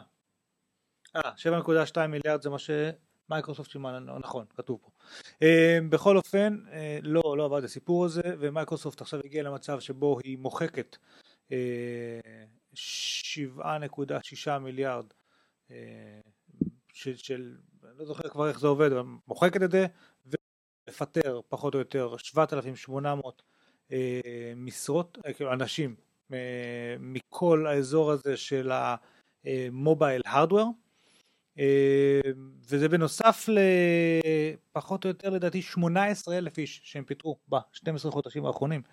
זה רעידת אדמה די רצינית שעושה שם סטיה נדלה, אבל היא כאילו באיזשהו מקום לא מפתיעה, כי שוב כאמור לא, זה, זה, זה היה די ברור שהדבר הזה כרגע הוא, הוא גם נטע זר עם כרגע לאסטרטגיה של החברה וגם לא מצליח. זאת אומרת מלא היה מביא מלא כסף אבל גם לא ממש מצליח, להבדיל נגיד מאקסבוקס וואן שהוא גם כאילו טיפה אחר אבל הוא גם תורם לאז'ור וגם אה, מכניס כסף. אז פה באזור המובייל הרדוור לא, לא נרשמה הצלחה, ולכן נוקיה, סליחה, מייקרוסופט פחות או יותר יוצאים מהדבר הזה. אז שבעת אלפים ושמונה מאות משרות שאגב להבנתי לא יפגעו בעבודה שיש בארץ, לא ברעננה, לא במרכזים האחרים של מייקרוסופט, כי אין כל כך מהמובייל הרדוור בישראל, אבל זה כואב מאוד. אבל זה שוב פעם חלק מהטרנזישן הזה שסטיה נדלה מוביל את מייקרוסופט בשנה, שנה וחצי האחרונות, ואני מאמין ששוב פעם צעד כואב וקשה, אבל אני חושב שלמייקרוסופט כחברה זה יעשה טוב מאוד. זהו, זה מייקרוסופט. הלאה, הסרטון המובן. לא, לא, אנחנו נעשה שנייה פאוזה, סיימנו עם החדשות הבינלאומיות שהיה לנו פחות או יותר מהשבוע. אנחנו רוצים שנדבר קצת, עוד קצת על החוויות שלנו, אפל מיוזיק, נתמקד באמת יותר נתמקד במין... אפל מיוזיק, חכה שנייה, בוא נעשה כזה, שים לב. רגע, רגע, אלמוג, לא, לא, תשאיר, תשאיר. הנה, זה ה-Connect, זה ה-For You. אוקיי, אז יהיה לנו שני דברים. פינימט. מי זה אקו? ובנימן, מי זה? לא יודע, אבל אחלה מוזיקה. אז חפוף יותר שם, יש לך את רדיו אדקיד איי, מה אתה צריך יותר מזה? אני צריך שיהיה קשר ביניהם. יש איזשהו קשר ביניהם, זה אלטרנטיב רוק לייט. קיצור, ככה מתחיל הדיון שלנו על אפל מיוזיק. קיצור, נחלק את זה לשניים. דבר ראשון, נתווכח על בין ה-For You ופלייליסטים לבין הרדיו. ואז שנייה, אני אתן את ההסבר של מה שאני הבנתי על הבדל בין iTunes Match לאפל מיוזיק. שניהם לא רלוונטיים לישראלים, אבל אני, יש מספיק אנשים עם חשבון אמריקאי שמשתמש בהם, ואני אנסה לתת את הקשר ביניהם. אז קודם כל, תן את ה... תוציא אתה את הזעם שלך, למה אתה... אבל באמת שדיברנו את השבוע שעבר, אבל גם שוב, אחרי שבוע נוסף עם iTunes, לא... אפל מיוזיק החדש הזה, אני לא מתחבר לסיפור הזה. א', זאת אומרת, עשיתי אפילו הנה בהמלצתו של, של אלמוג, ואני מוכן לעשות את זה שוב, הלכתי פה למקום הזה שבו אני יכול לעשות, choose artist, artist for you, ככה נראה ה-onboarding process שלהם, אני יכול לבחור כאן כל מיני אה, אה, קטגוריות, אה, או genres, מה שנקרא, אני נעיף את oldies, ונגדיל לצורך העניין את, נערף מה אני יכול להגדיל פה, אה, אר אנד בי, whatever, ואז אני עם דאבל קליק, אז הוא נהיה כזה גדול, הנה כמו היטס, סבבה. השלב הבא של האונבורדינג הוא שלב שבו על בסיס הבחירה הקודמת הם מציעים לי פה כל מיני אמנים ספציפיים, אז טוב, אני רוצה לקחת את וויטני יוסטון, אני גם ון הלן לא ממש בקטע, למרות שבטעות הגדלתי אותו, אני אעיף אותו, ותביא לי עוד אמנים, והנה, נערף, יש פה מישהו שאני כן אוהב? לא, לא יודע. anyway, אז נותנים את הסלקשן, ואז על בסיס הבחירות האלה בסופו של דבר אמור קצת ללמוד אותי, לתת לי פה באזור ה-For You כל מיני פלייליסטים שאמורים להתאים לי, ובגדול זה הקטע שלו, כשבניו יש שוב פעם עוד דברים חדשים לגלות, אבל להבנתי פחות מבוססים על מה שמתאים לי ספציפית, ובסרצ' וזה מה שנחמד, אני יכול לחפש פחות או יותר כל דבר, נגיד אפיק של פייט נומור, זה פשוט היה אחד החיפושים הראשונים שעשיתי, כי זה היה לי פעם את הדיסק הזה והוא הלך לי לאיבוד, והצלחתי להגיע לא רק ל... לדיסק הספציפי, זאת אומרת לשיר, גם, גם בביצוע של ההופעה, שזה בגרסה פה הירוקה, אני הייתי מאוד מבסוט מזה. איך קוראים להופעה של סטינג? בואו נבדוק אם אני מוצא אותה פה.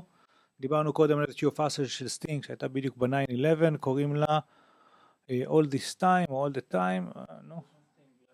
סטינג לייב, בואו נעשה סטינג לייב. נראה אם אני מצליח להגיע לזה. זה הברלין. לא נראה שאני מוצא את זה כרגע פה. קצור, חלק יש, חלק אין. סך הכל, רוב הדברים שחיפשתי, אוקטובר פרוג'קט עשיתי, כל מיני, ניסיתי לאתגר אותו עם כל מיני להקות איזוטריות, שלא הרבה אנשים, הנה, אוקטובר project. אז הוא כן מצא אותו, אה, אה, להקה לא רע. אה, ובקיצור, סך הכל הקטע הזה של לעשות search למוזיקה, ספציפי, לדברים ספציפיים שאני רוצה, ושהכל יהיה נגיש לי, זה מדהים בעיניי. אבל השלב של הפלייליסטים הוא שלב שאני פחות הצלחתי להתחבר אליו. כל uh, הפלייליסטים, סליחה, שהוא בונה לי, כאן, for you. Uh, כל הפלייליסטים האלה שהוא בונה לי, אני לא הצלחתי להגיע לאיזשהו אחד שרצתי אליו ואמרתי, וואו, כאילו, איזה מגניב, שהרגשתי שזה משהו שאני הייתי בונה בעצמי, או שמישהו שעם טעם דומה שלי בנה, או משהו כזה, לא הצלחתי להגיע למצב הזה, לא משנה על איזה פלייליסטים ניסיתי פה לרוץ. Uh, מה שלי עבד בעבר, כמו שצריך, ועדיין עובד הרבה יותר טוב, זה האזור של הרדיו, שבכל שיר בעצם שמצאתי, בוא נלך נעשה שוב פה את הניסוי על Faith No More לצורך העניין, האפיק של Faith No More נגיד, אוקיי? אז על כל שיר שאני מוצא, הנה את זה, ברגע שיש לי פה אה, את השיר, יש לי את השלוש נקודות האלה הקטנות לידו, שבטעות לחצתי עליו, אבל שנייה נעצור את זה, את השלוש נקודות הקטנות האלה, אני יכול אה, לעשות אה, New Station From Artist או New Station From Song, ברגע שאני עושה New Station From Song, יש באג, הוא כותב לי unknown משהו, אבל כשאני הולך לרדיו, לפעמים הוא כן פותח, זה עדיין קצת בגי, לפעמים הוא כן פותח את ה... מצליח לייצר לי תחנה מזה, שהיא די באמת דומה בסגנונה לאותו שיר, ואם נלך לצורך העניין, הנה, I will wait radio, שנוצר מזה של ממפורד אנד סאנס, אז מה שמגניב זה שפשוט מתחיל לנגן לי, רצף של שירים שמתאימים לפה, על חלקם אני יכול לעשות לו next, או פשוט אני אומר לו don't play any more like this, ועל חלקם אני אעשה לו את הלב הזה, או את ה-play more like this, שזה היה כוכבים קודם, ולאט לאט נוצרת לי פה תחנה, שכאילו ה... היא אינסופית, להבדיל מפלייליסט, שיש בו מספר סופי של שירים, התחנה הזאת כאילו אינסופית, למרות שברור שמדי פעם זה חוזר לעצמו, אבל לאט לאט הדבר הזה הופך ליותר ויותר... דומה ומתאים לסגנון שאני רוצה. עכשיו, מה שהיה מגניב, ואני לא מצליח להבין אם השאירו לי את זה או לא, זה הייתה את היכולת גם להגיד לו, אוקיי, בתחנה הזאת אני רוצה שאתה תהיה יותר, או יותר היטס, אוקיי? כאילו, תשאר יותר במיינסטרים, או תן לי קצת יותר קיצוני, ואשכרה גיליתי מלא מלא שירים בשיטה הזאת, כרגע זה נראה שהם די הרגו לי את זה.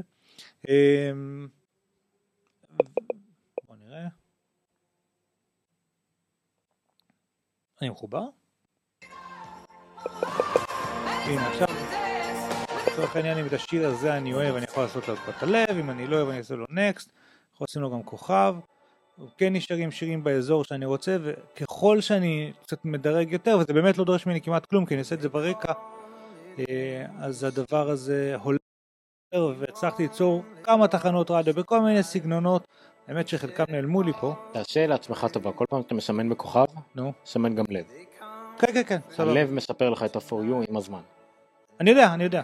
אז אני עברתי לסמן רק לבבות, כמעט הפסקתי כמה סמן, ש... לסמן כוכבים. יש פה כמה תחנות שעשיתי עוד בסיבוב הקודם, כמה תחנות שנעלמו לי, יש גם עברית, היה לי תחנה נהדרת שעשיתי על עברי לידר או משהו, ולאט לאט השתברה אחלה פלייליסט של מוזיקה ישראלית, ואז היא נעלמה לי. הסגנון הזה של רדיו, לי זה עובד מכמה סיבות. מה שאני אוהב בו א' זה שזה לא סופי, ב' שאני לא יודע מה יהיה השיר הבא, וג' שאני כל הזמן יכול עוד לעצב את, את התחנה הזו, והיא הולכת ומשתפרת מבחינתי. כשתקן אותי אם אני טועה, ב-for you זה פלייליסטים סגורים, סופיים, ואם אני חושב לעשות שוב פעם פליי, נגן את זה באותו סדר, כי זה פלייליסט, נכון? אז קצת מעצבן אותי. זהו, זה מה שרציתי להגיד. אז אני מאוד מבסוט מהקטע של מאגר אינסופי של שירים מצד אחד, פחות מבסוט מה, כאילו, ה-for you לא נותן לי יותר מדי, ובניו, לא יודע, אני לא כל כך מוצא את עצמי הולך כאילו לניו, אה, ופשוט שם משהו, כי אני צריך כאילו שזה, לשמוע את זה, אתה יודע, או איכשהו להיחשף לזה כדי ללכת ולהתחיל לשמוע, פחות מעניין אותי לעשות קליקים על עטיפות של דיסקים, זה לא מגרץ לי את החלק הנכון במוח או משהו כזה, לא יודע. והקונקט. אז הקונקט, א' הוא שם לי כמה דיפולטים בפנים, אני לא ככה... אה, כל מה שנמצא לך בספרייה. מה? כל מה ש... כל אומן שלך בספרייה, שלך אוטומטית פולו עליו. כי בעיקרון נכון, מעשית שם לי את זה על שלוש. כאילו יש לי פה את, בוא נגיד, Passenger, Luminers, מייקי ומרון חמש. אני לא יודע אם כאן אתה יכול לראות את זה, אבל באייפון אתה רואה את כל מי שנמצא לך ברשימה. אתה יכול להגיד לו, תראה לי את הכל. זה אנשים שאתה עוקב אחריהם, אבל בין אם הם פעילים, כן, אבל לא עקבתי אחריהם, זאת אומרת, הוא התחיל לעקוב אחריהם בשמי, לפי זה שהם היו אצלי בספרייה. נכון. בספרייה יש לי גם את מאה שירים ראשונים, לא צריך להתרגש מזה יותר מדי. ועם זאת, כאילו לקונקט הוא התייחס למה שאני עשיתי עד היום, אבל ה-For You לא התייחס לזה. הוא לא לקח את המידע של איזה ג'יניוסים יש לי, איזה מוזיקה יש לי בספרייה, איזה תחנות רדיו יצרתי עד היום, פאקינג כל המוזיקה יש לי בקלאוד. את כל אצלהם. זה הבעיה שכולם, בכל הפורמים, בכל תהייתנו את זה. אפל יודעת יותר על הטעם המוזיקה שלך. ממני. באשתך, ממך, מהשכנים ששמעו אותך מנגן בפול ווליום שנים על גבי שנים. לנו עוד מאלה קצת פחות. אוקיי, בואו נודה באמת. אבל האמריקאים שקנו את כל המוזיקה שלהם, כן. או השתמשו באייטונס מאץ' כמוך, וכל המוזיקה שלהם נמצאת בענן של אפל, אפל יודעת הכל עליהם, ונראה כאילו הם לא מתייחסים במידע הזה מספיק. נכון. עכשיו, הרבה מקווים שעם הזמן כן, אצלי ה-For You למשל עבד הרבה יותר מאשר טוב אצלך, אני לא יודע למה, כי אצלי למשל כל ה-Following וה-iTunes Match שלי זה קטסטרופה, כי יש לי שם עשרים וחמישה אלף שירים, וזה לא משהו באמת כן. עקבי. אבל אצלי לעומת זאת, אני מרגיש שהכל הרבה הרבה הרבה הרבה יותר מתאים. גוד אליך ברדיו, אתה יכול לעבור למסך שלי אלמוג, ברדיו אני פחות מצאתי את עצמי, גם כי לא היה לי יותר מדי מה שהשתמשתי בו עד היום חוץ מ... כן, אתה שמעת כל מיני... ביטלס רדיו. אתה שמעת כל מיני פרי כאלה שהכינו לך אפל. כן, כן. הקלאסיק רוק וכאלה. לא בנית אותם בעצמך. לא, גם כי היה קשה לבנות, גם כי בדרך כלל, אם אני בא לשמוע משהו, אני בא לשמוע משהו. לא להתחיל לשמוע דברים ברצף, וכן אוהב לא אוהב, כי אני מעט מאוד שומע מוזיקה, בדרך כלל אם אני שומע מוזיקה, זה בנסיעה מאוד משיימת, שאני לא יכול לשמוע פודקאסטים, או מה שזה לא יהיה, או שסתם בא לי, ואני יותר מחפש משהו שיותר זבנג וגמרנו, מתאים לי ו- ויופי. אז בגלל זה, דווקא אחרי שהבנתי איך לפחות האומנים עובד, ב-For You הוא מצא לי דברים מגניבים. למשל, אני הולך לפלייליסטים, הפלייליסטים שאני שמרתי לעצמי פה, היה הראשון שאי פעם מצאתי, זה Love Under the Covers, דיברנו עליו, פתאום, בום, רצף של סוג של שירי רוק, רכים, מגניבים, אלטרנטיביים, שזה כמעט אחד אחד, חוץ מאיזה אחד או שתיים. יכול לעשות איזה שר אגב?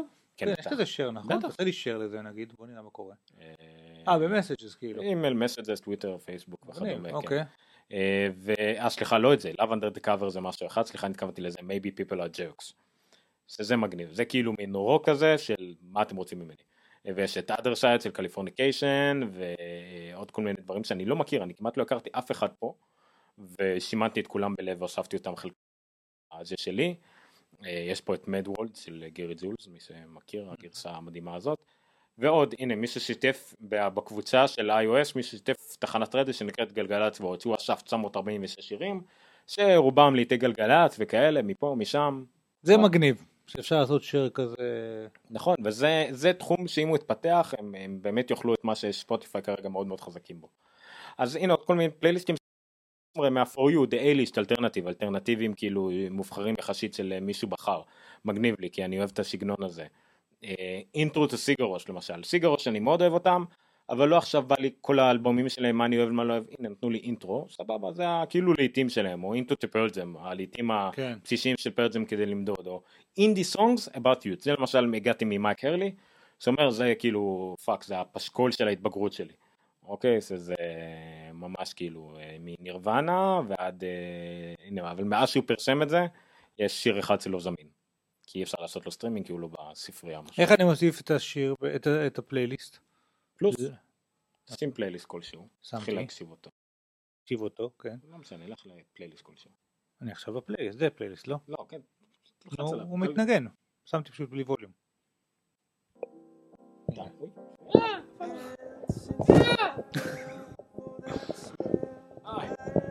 אה, ואז כאן, לא, אבל כאן זה רק לשיר הזה. לא, לא, יש אותה נכנס לכל דבר, פשוט תיכנס לתוך הפלייליסט, לא ללחוץ על השיר, תיכנס. אה, כזה, ואז פלוס, סבבה. דיפ קאץ, למשל, כן, יש הרבה אינטרו לאומנים, ויש דיפ קאץ, זה כל מיני דברים שאולי לא הכרתם. כאילו זה, כן, זה בדיוק ההפך מאינטרו, אינטרו זה על העיתים של האומן, ודיפ קאץ אלה שלא הכרתם. ולפעמים זה על הערך, שם אלה שיש לך פה, אני חושב שלא הכל פה של קולפליי, נכון? לא, הכל פה של קולפליי. אבל יש כאלה, למשל, מישהו אמר שהוא היה בשוק, שהוא נכנס לאיזה משהו שהוא בהשראת אריק קלפטון, אבל אתה רואה שזה לא סתם שירים של אריק קלפטון או קרובים, אלא שירים שקלפטון אוהב. כאילו זה, זה רמה שברגע שאנשים יודעים מה, הם אומרים לך, זה לאו דווקא בדיוק אותו סגנון, אבל זה השראה לאותו בן אדם, כי הוא אמר שהוא קיבל ממנו פעם השראה. טוב, אני אתן לזה עוד הזדמנות. אז נכון, זה קצת קשה. הנה, יש לי inspired by סטיבי וונדר. איפה במה שבחרתי, הוא הגיע למסקנה שאני אוהב סטיבי וונדר. זה לא שיש לי משהו נגדו. אני לא גזען. אולי כי מתי שבחרת סול ופאנק, אתה רואה, זה Apple Music סול פאנק, זה הקורייטור שעשה את זה. לפי זה גם אני יודע. אני עכשיו אלה מה, אלה זה אלבומים? אלבומים מומלצים גם על סמך דברים קרובים שלך. מה, שם שמיץ אין שיבה שלא תאהב אותו אם אתה אוהב דברים כמו קולדפליי ודברים כאלה, כי זה בדיוק... לא, לא, לא, אני רק פחות רציתי, אתה מבין, פחות חיפשתי את האלבום קומפלט מההתחלה עד הסוף. לפי הסדר חיפשתי יותר את המוזיקה. אבל אתה משכים אבל שזה יש גבול לכמה יכולים להתאים את זה לך או לטיפוס כמוך ספציפית. הרוב, לדעתי המוחלט של האנשים, שיש פלייליסטים וכאלה, אבל גם הנה אלבום שקשור, למשל יש את האלבום של דילן, שאולי תמיד חשבת, בא לי זה, הנה, קח את כל האלבום של דילן. אלבום של זה. אז אני הרבה יותר בקטע של פלייליסטים, אין לי כוח להתחיל לשדר רדיו, אלא אם כן אתה וואלה תכין תחנת רדיו טובה וכך שתף לי, או פלייליסט ותשתף לי פלייליסט של ארבע מאות אה, טרקים טובים, לעשות להם רנדום סאפל, בכיף. אבל אה, אני הרבה יותר מסתדר, אני פשוט כל פעם נכנס לפורט של משהו חדש, מחפש פלייליסט, רואה שתיים שלוש ארבע שירים טובים, שומר אותם לעצמי את הפלייליסט עצמו כדי שיהיה לי גישה מהירה אליו, ואז מסמן הלב פה, הלב שם, ולאט לאט זה מקבל את ה... מה שכן כיף פה זה שוב פעם to stumble upon כל מיני דברים שלא שמעתי מהתיכון. תראה מה לא קשור בכלל. רגע עכשיו, רגע, מה רציתי לשאול אותך פה? סליחה שנייה לפני שאתה מתקדם. הנה השיר שאני נורא אוהב ואני עושה לו עכשיו add to my library. מה קורה אז? add to my music. נכון? יש לי פה את זה. מה קורה? כל עוד אתה מחובר לאפל מיוזיק, זה מופיע לך כחלק מהמוזיקה שיש לך במכשיר, במחשב. זאת אומרת שבמכשיר, אבל הוא לא יהיה אופליין? כרגע לא. אתה צריך לעשות לשב לאופליין. כרגע הוא נמצא תחת מיי מיוזיק. אז עכשיו אני מסתכל על המוזיקה שלי, אין לי דרך להבדיל בין... לא, אתה עושה סמארט פלייליסט. מה? סמארט פלייליסט. או שאתה יכול גם לעשות, לא, אתה יכול לעשות פה... תוסיף טור, תוסיף טור. מה? תוסיף טור. כן, תוסיף טור. יש לך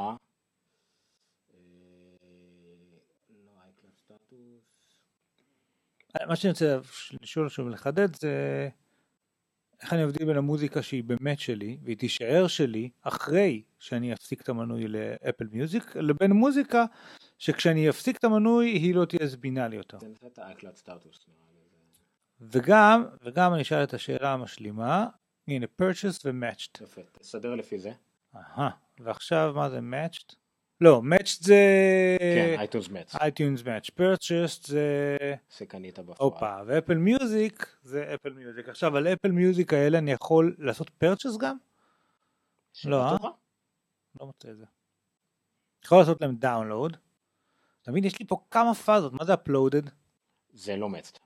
אה, מה? זה לא matched כי הוא לא מוצא את מהשירים ראשונים אצלו בזה, מוזר. הבנתי מה אתה אומר. אוקיי, בוא נוביל את זה לזה שנייה, אני לא יודע לכמה אנשים זה רלוונטי פה, אבל בוא בגלל שהרבה מאמרים... תכלס, נכון, אנחנו פחות או יותר שניים היחידים בארץ שיש להם אפל מיוזיק. ואייטונס מאץ'. ואייטונס מאץ', נכון. אבל הסברתי לך מקודם, אז זה עדיין חשוב לדעת, למה לא כדאי למהר ולבטל את אייטונס מאץ' אם לא חרם לך על ה-תשעים שקל בשנה האלה. נכון. למה אין לי דאונלוד אול פור? מה? מה הבעיה לעשות? כי מה שאתה צריך לעשות עכשיו זה להתחכם, אתה צריך לעשות פלייליסט שהיא אול. מה אתה רוצה לעשות? אני רוצה שאת כל השירים האלה יהיה לי לוקלית על המחשב או על הטלפון. תשדר את זה לפי הציור היפה של הענן. כן. יפה. יופי. לך להכי למעלה. אני הכי למעלה. יפה, אבל לך הכי, תבחר את הראשון. בחרתי. לא, לא, תבחר, לא תוריד את הראשון. תבחר את הראשון, יפה. לך למטה עד לסוף של האפלודד הזה. גלגל. לא שאני אשמן מתישהו. כן. למה אתה לוחץ על האייקון? תלחץ על השם של השיר. הנה, לחצתי, בחרתי כמה שירים. מכה שירני ודאונלוד צריך להיות לך. אין לך דאונלוד, אתה יודע איך אתה עושה דאונלוד?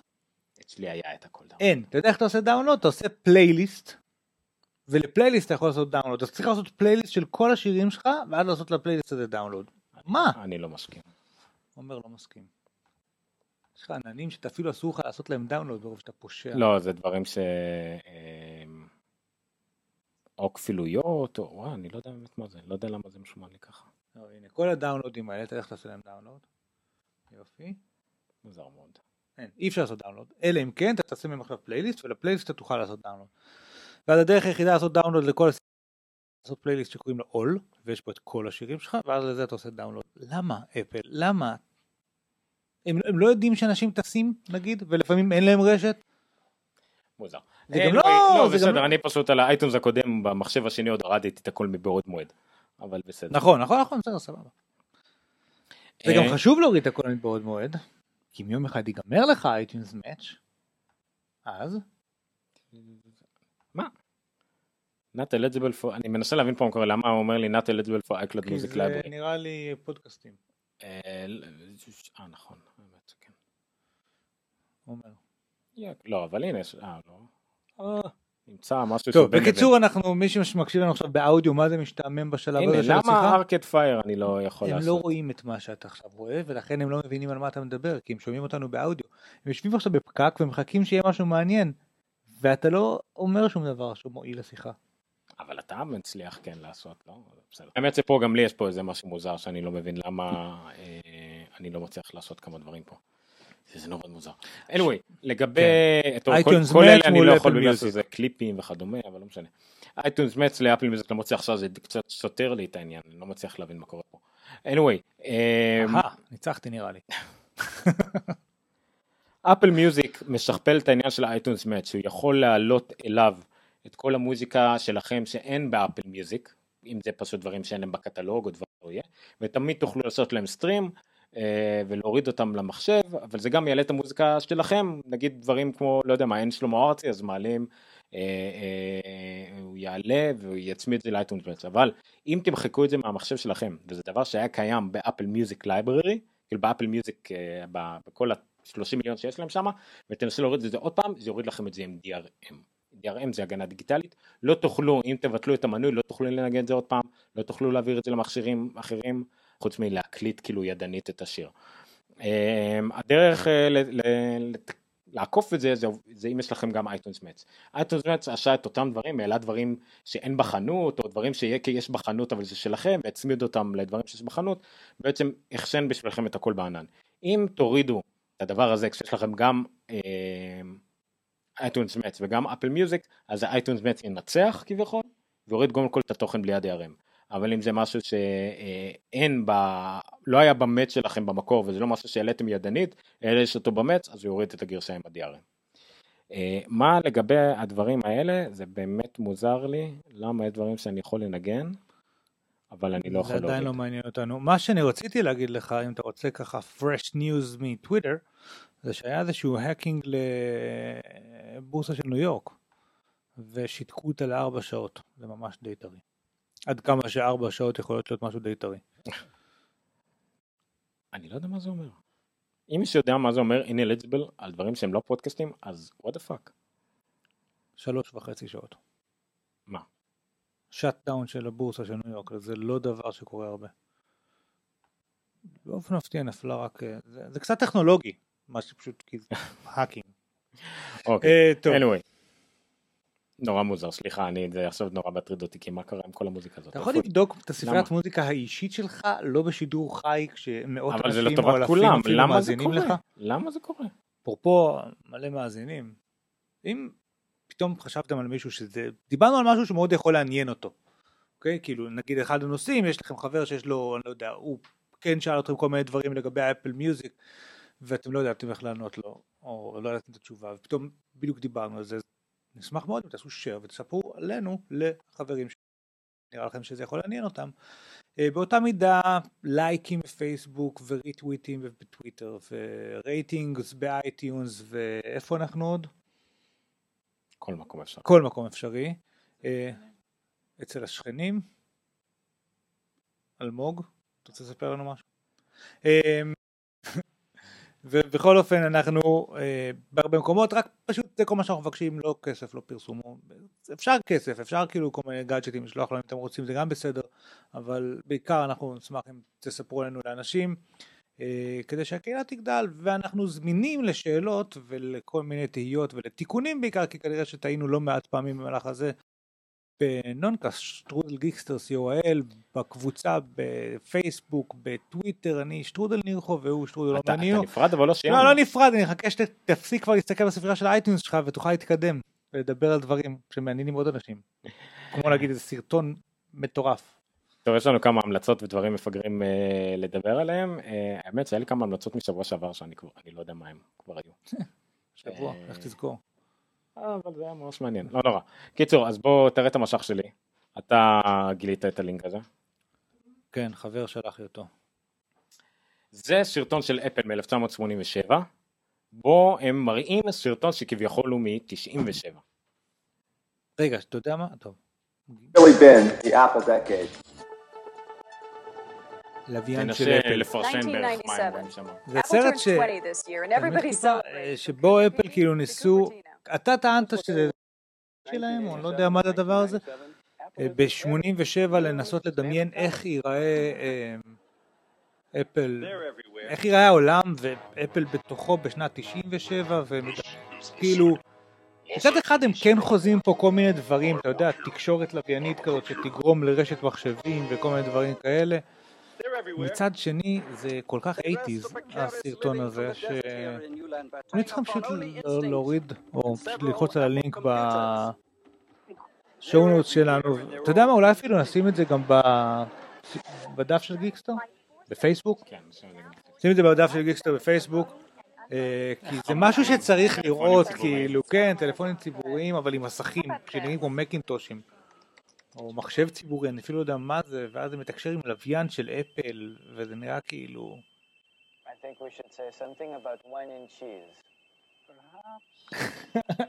טוב, שבאודיו זה לא רלוונטי, אבל זה... דרך אגב... ווז ב-שמונים ושבע, שעשו אותו איך הוא ייראה ב-תשעים ושבע. זה נורא משעשע. גיגאמט. thirty-two times the speed, thirty-two times the RAM. and one tenth the parts. Weird.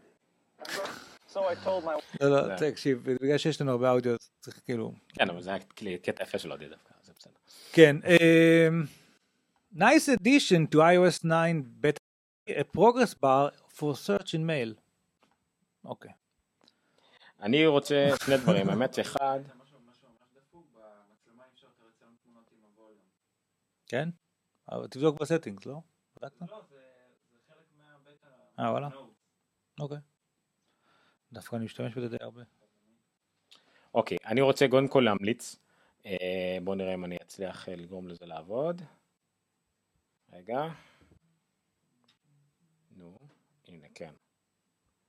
בואו, אפשר להראות את ה... יש לי אחרי זה, להגדיל את זה, כן. אוקיי.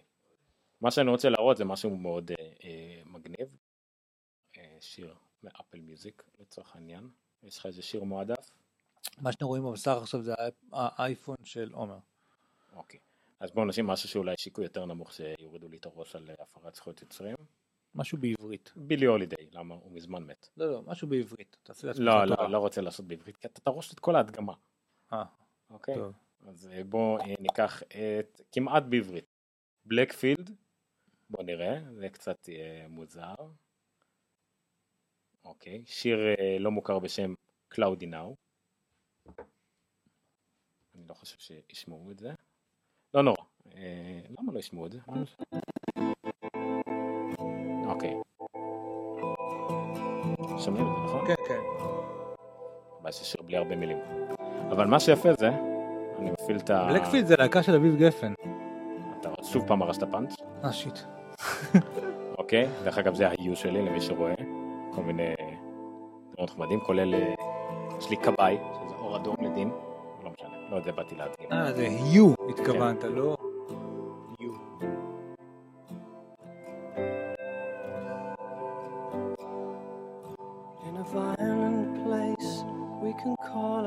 שלא רואה.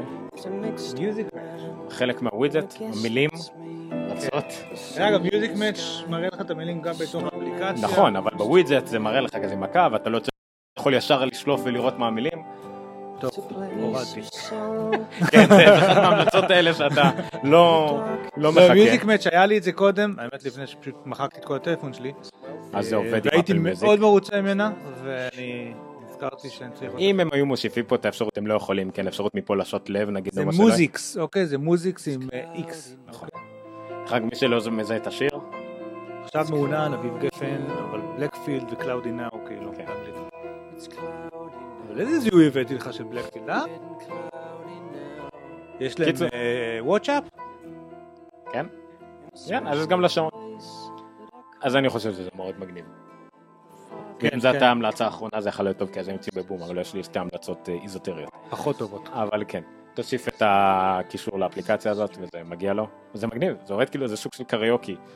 ויול כמובן היה מיד מה להתלונן, למה זה לא שאני מה כדור מילה מילה? שאת השליחה באמת. שתכתוב להם. האמת שבו, אם אנחנו כבר... משעשע. סירי, play some terrible music. לא. שבוע שבר, שבוע שבר לא הדגמתי את האפליקציה הזאת, אפליקציה שירה, אז אמרתי זה נחמד בכל שתיים קולים.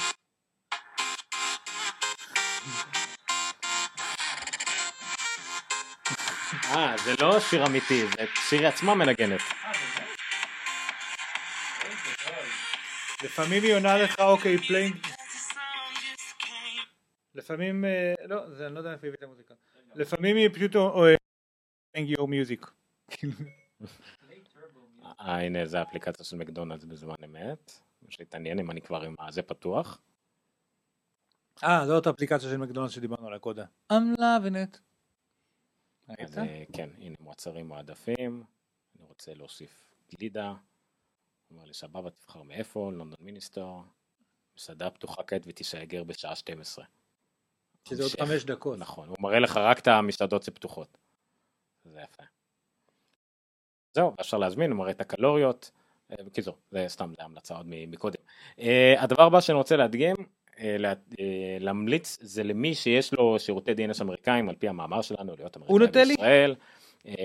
נניח, אני רוצה להמליץ על שני דברים. אחד נקראת פלוטו טי וי, פלוטו נקודה טי וי. זה הם לוקחים את הולו, החינמית הולו ב... אינטרנט למחשבים, זה חינמי. אה, אוקיי. ונותנת לזה מין ערוצים שאפשר לראות לפי ז'אנרים, אם זה מוזיקה, ניוז, אינטרטיימנט, ואז כל מיני דברים מאוד ספציפיים. נגיד ערוץ רק של חתולים עשרים וארבע שעות. וזה לוקח מכל מיני מקורות, בעיקרם מהולו, ובעצם הנה מנגן על דברים, וזה לפי כאילו ערוצים ממש, כאילו זה למי שממש רוצה את החוויה של טלוויזיה, אז הנה, כל מיני דברים. כן, אבל היה שם ערוצים טובים של קומדיות ושל סדרות. נכון, מרתון שיינפלד, כי שיינפלד הסתרף להולו וכל מיני כאלה. המלצה השנייה זה עוד פעם למי שיש לו גישה ל-די אן אס בריטי הפעם, אתר שנקרא טי וי פלייר דוט קום, גם הם לוקחים בממשק את כל הערוצים הבריטים בשידור חי. הבריטים. הבריטים, ומנגנים לכם את זה, למשל בדייב, שזה ערוץ עם שם מגניב, קוראים לו דייב. כמו המשחק דייב. קוראים לערוץ דייב, וזה רק שידורים חוזרים. עכשיו למשל מסודר שמה טופ גיר. אבל אנחנו לא יכולים לראות, כי זה כמובן צריך את העניין הבריטי, לפחות לרוב הדברים אני חושב, לא יודע אם לזה ספציפית, אבל כן, לא משנה, אז גם כן, זה ממש מגניב, מן שירותי טלוויזיה במחשב, לכל מי שממש או מוצא חינמי, או משלם ארבעה דולר לאונוטלי, ויש לו גישה לדברים האלה, אני חושב שזה מאוד מגניב, וההמלצה האחרונה, למי, עוד פעם, למי שיש לו קטע אמריקאי, ויש לו, הוא יכול לקנות דברים באמזון, או סתם דברים וירטואליים באמזון, כולל אפליקציות, שירים ו- ו- ודברים כאלה. פריים, פריים דיי, חמישה עשר ביולי, הם טוענים, אה, כן, כן, זה עשרים כן. שנה לאמזון, הם טוענים שזה יום דילים יותר גדול מבלק פריידי, שממש שישים את פריידי, ויש שם דברים מגניבים. עכשיו קיבלתי הודעה, מספיק שתנגן, אתם יכולים להירשם לפריים, חינם, יש לינק באתר שלנו, חינם שלושים יום לפריים, נראה לי אפשר רק לפברק להם איזה משהו, כתובת או משהו כזה, ואפשר להירשם לפריים מיוזיק למשל, אם תנגנו שיר אחד של פריים מיוזיק, יש לכם אפשרות לזכות ב-עשרים וחמישה אלף דולר גיפט קארד לאמזון. מספיק רק שתנגנו שיר מהפריים שלהם, ויש כל מיני תחרות תמונות, וכמובן שבאותו יום ב-חמישה ביולי יהיו המון המון המון המון המון המון דילים, ושווה, שווה לבדוק את זה ביום הזה, תירשמו, עדיף דרך האתר שלנו, אולי נקבל את זה משהו קטן. On July fifteenth, it's Amazon Prime Day. זה חצי יום, ולמי שלא יודע, ויש לו גישה, שוב, דעותם שירותי דין אמריקאים, פריים מגיע עם ספריית וידאו ענקית, גם של סרטים וגם סדרות, סדרות מקור של אמזון, באמת נהיה שירות שני רק לנטפליקס, יותר טוב מהולו, באמת מגניב שחבל. אז שווה לבדוק מה שקורה באמזון פריים, ונצטער שאנחנו לא בארצות הברית, לצערנו. לפעמים הדברים לא פיירים, אין מה לעשות. זה לא פיירי. אני חושב... אין אם יהיה הנחות, כאילו, נגיד על... יש מוצרים כמו בוז, נגיד קיו סי עשרים וחמש. כמעט כל מה שעובר דרך המחשנים שלהם יהיה הנחה, אני מאמין. לא זהו, קיו סי עשרים וחמש של בוז הוא שלוש מאות דולר, די קשיח, אי אפשר להשיג אותו כמעט בשום מקום באינטרנט, בפחות, אין אליו הנחות כמעט אף פעם.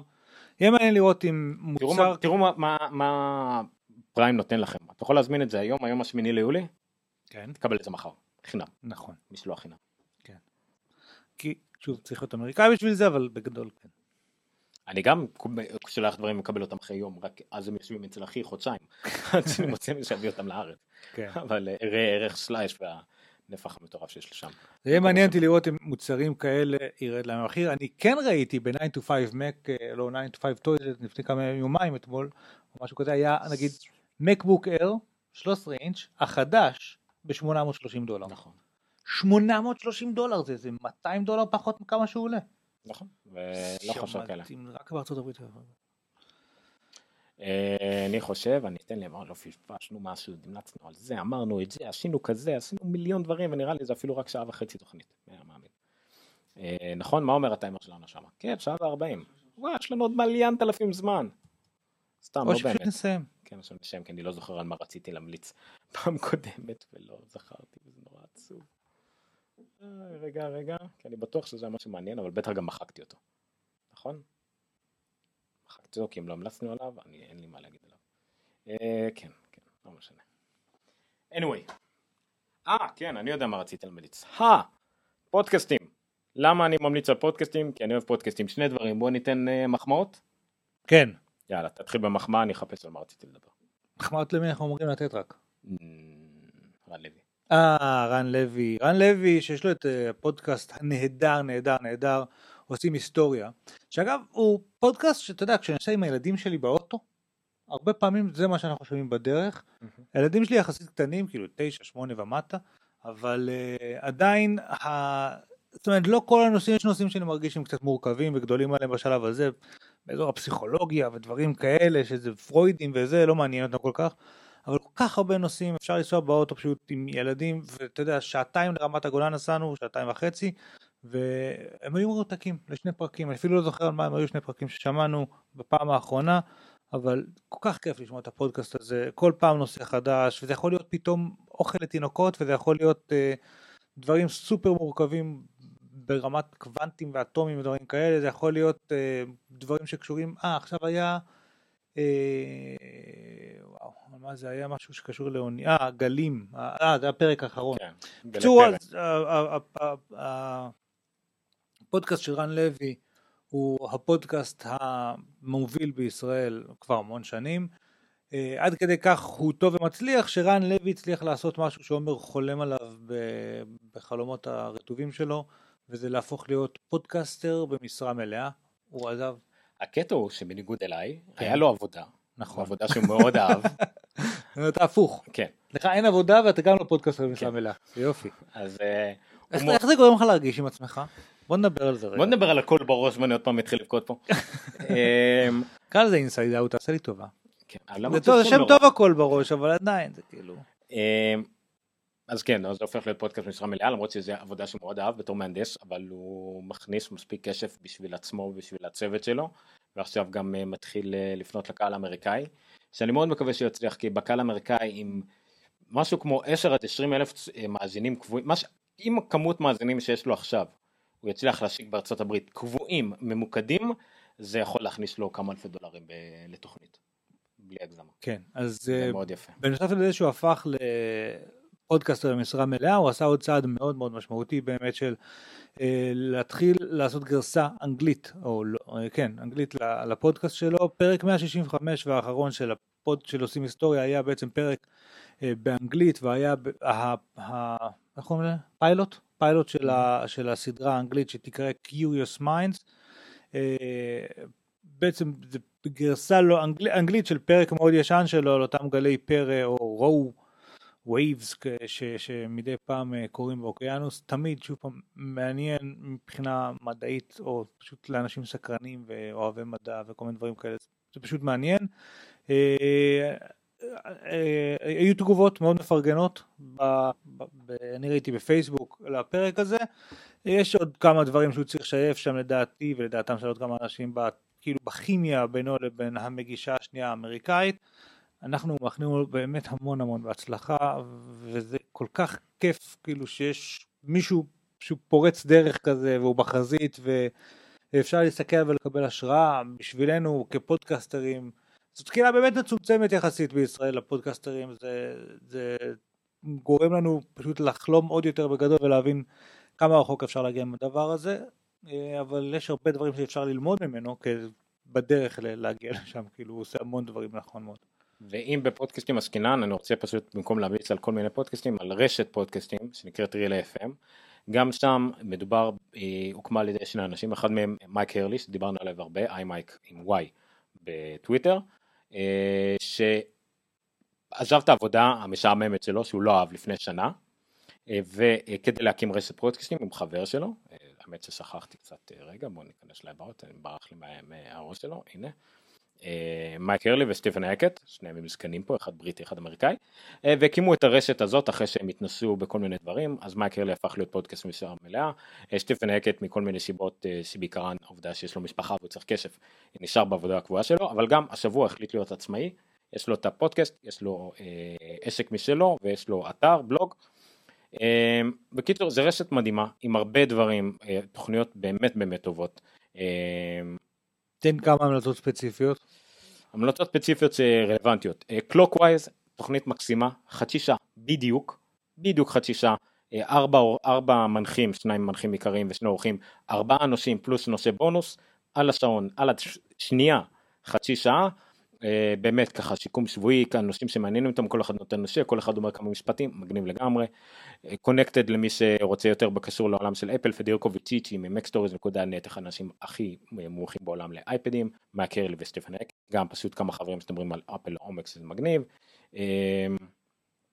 אייסומטריקס זה משהו מגניב, אייסומטריק, לא, סליחה, רוקט, סליחה, זה יותר מגניב אפילו. זה שלוש בנות, שלוש נשים, אחת מהן קריסטיאנה וורן, שאנחנו מכירים ממשאבל, כן. בריאנה וו, מפתחת משחקים, וזאת שהייתה ממובילות הגיימר גייט, מהצד הרע של העניין, זאת אומרת, שאותה תקפו, וסימונה דרוספר, גם כן מפתחת, פשוט שלוש בנות שמדברות על, אם אנחנו מכירים, דיברנו על איי טי פי, זה איי טי פי הגרשה הנשית, mm-hmm. כולל עבודה, שתי פריקי קרוס אובר, זה מנחה למנחה, כן. מגניב לגמרי. אם אתם ממש אוהבים עטים, בצורה חושנית משהו. רגע, אז מה הם מדברות? אבל כמובן על גיקיות וטכנולוגיה וכל מה שמעניין אותם. אוקיי. זאת קריסטיאנה וורן, כן, אז הם יכולים לדבר על כל דבר בעולם בערך. אייפד, אבל לא, איפה פה? אה, זה אפילו לא מעודכן. אז אני רוצה את הדברים החדשים שהם אפילו לא התקנו ברשימה שלהם. אחד מהם זה, שימו לב, מטריאל. פודקאסט על גוגל. חדש, מדהים, שלושה אנשים, אנדי נטקו, שעבר לאנדרואיד, אמנם הוא מקיסט, אבל הוא גם אנדרואיד, והם מדברים על גוגל באופן כללי. זה גם אנשים שאוהבים iOS ומק-הדס וכל אלה, יכולים לראות, לשמוע את זה בכיף. רשל איבנוביץ, הוא מפתח גם ל-iOS וגם לאנדרואיד, אבל עכשיו הוא עבר לאנדרואיד, מבחינת השימוש שלו, הוא מפתח את פוקטקאסט, האפליקציה הכי מצליחה באנדרואיד לפודקאסטים, ויסמין... זה חדש חדש, זה פרק ראשון. כן, יצא פרק אפס ופרק אחד, ממש חדש, הקשבתי לפרק אחד הזה, מדהים, אינטראקציה טובה, צחוקים, ובאמת מדברים על גוגל ואנדרואיד, זווית מעניינת. מאוד נחמד, וזהו, ושאתם תמצאו כל מיני דברים ברילי אף אם, שזה נורא נורא מגניב. רגע, אבל דיברתי איתי קודם על פודקאסט היום, earlier today, אחר שאמרת לי שכדאי לי להקשיב לו. אני כבר לא זוכר, זה בדיוק חלק מהקטע. לא זוכר מה אמרת. לא היה היום? היום, היום דיברתי איתי, לפני שהתחילה התוכנית. לא משנה. אה, על הכל בראש, על ה-Inside Out, היה את Incomparable. בכלל, Incomparable זה מרשת מוזרה, אני לא בטוח איפה מתחיל פודקאסט אחד נגמר אחר, כי הם עושים כל מיני דברים, הם נטו לגיקים, אז פשוט כל מי שהוא גיק, גם טכנולוגיה, גם דוקטור הו, וגם פיקסאר, וגם מנגה, וגם אנימה, חפשו את הרשת הזאת, אנשים ללינק, וזהו. Okay. אז בואו נשאם להיום, כי הגענו לכמה זמן אנחנו? Yeah. כמה זמן אנחנו? יופי, לא הגענו לשעתיים. שזה הכי חשוב, אנחנו ממשיכים להיות פודקאסט הגון, יש לנו מקום, יש לנו מקום לרבע שעה פרסומות, אם יש מפרשמים שרוצים לפרשם משהו.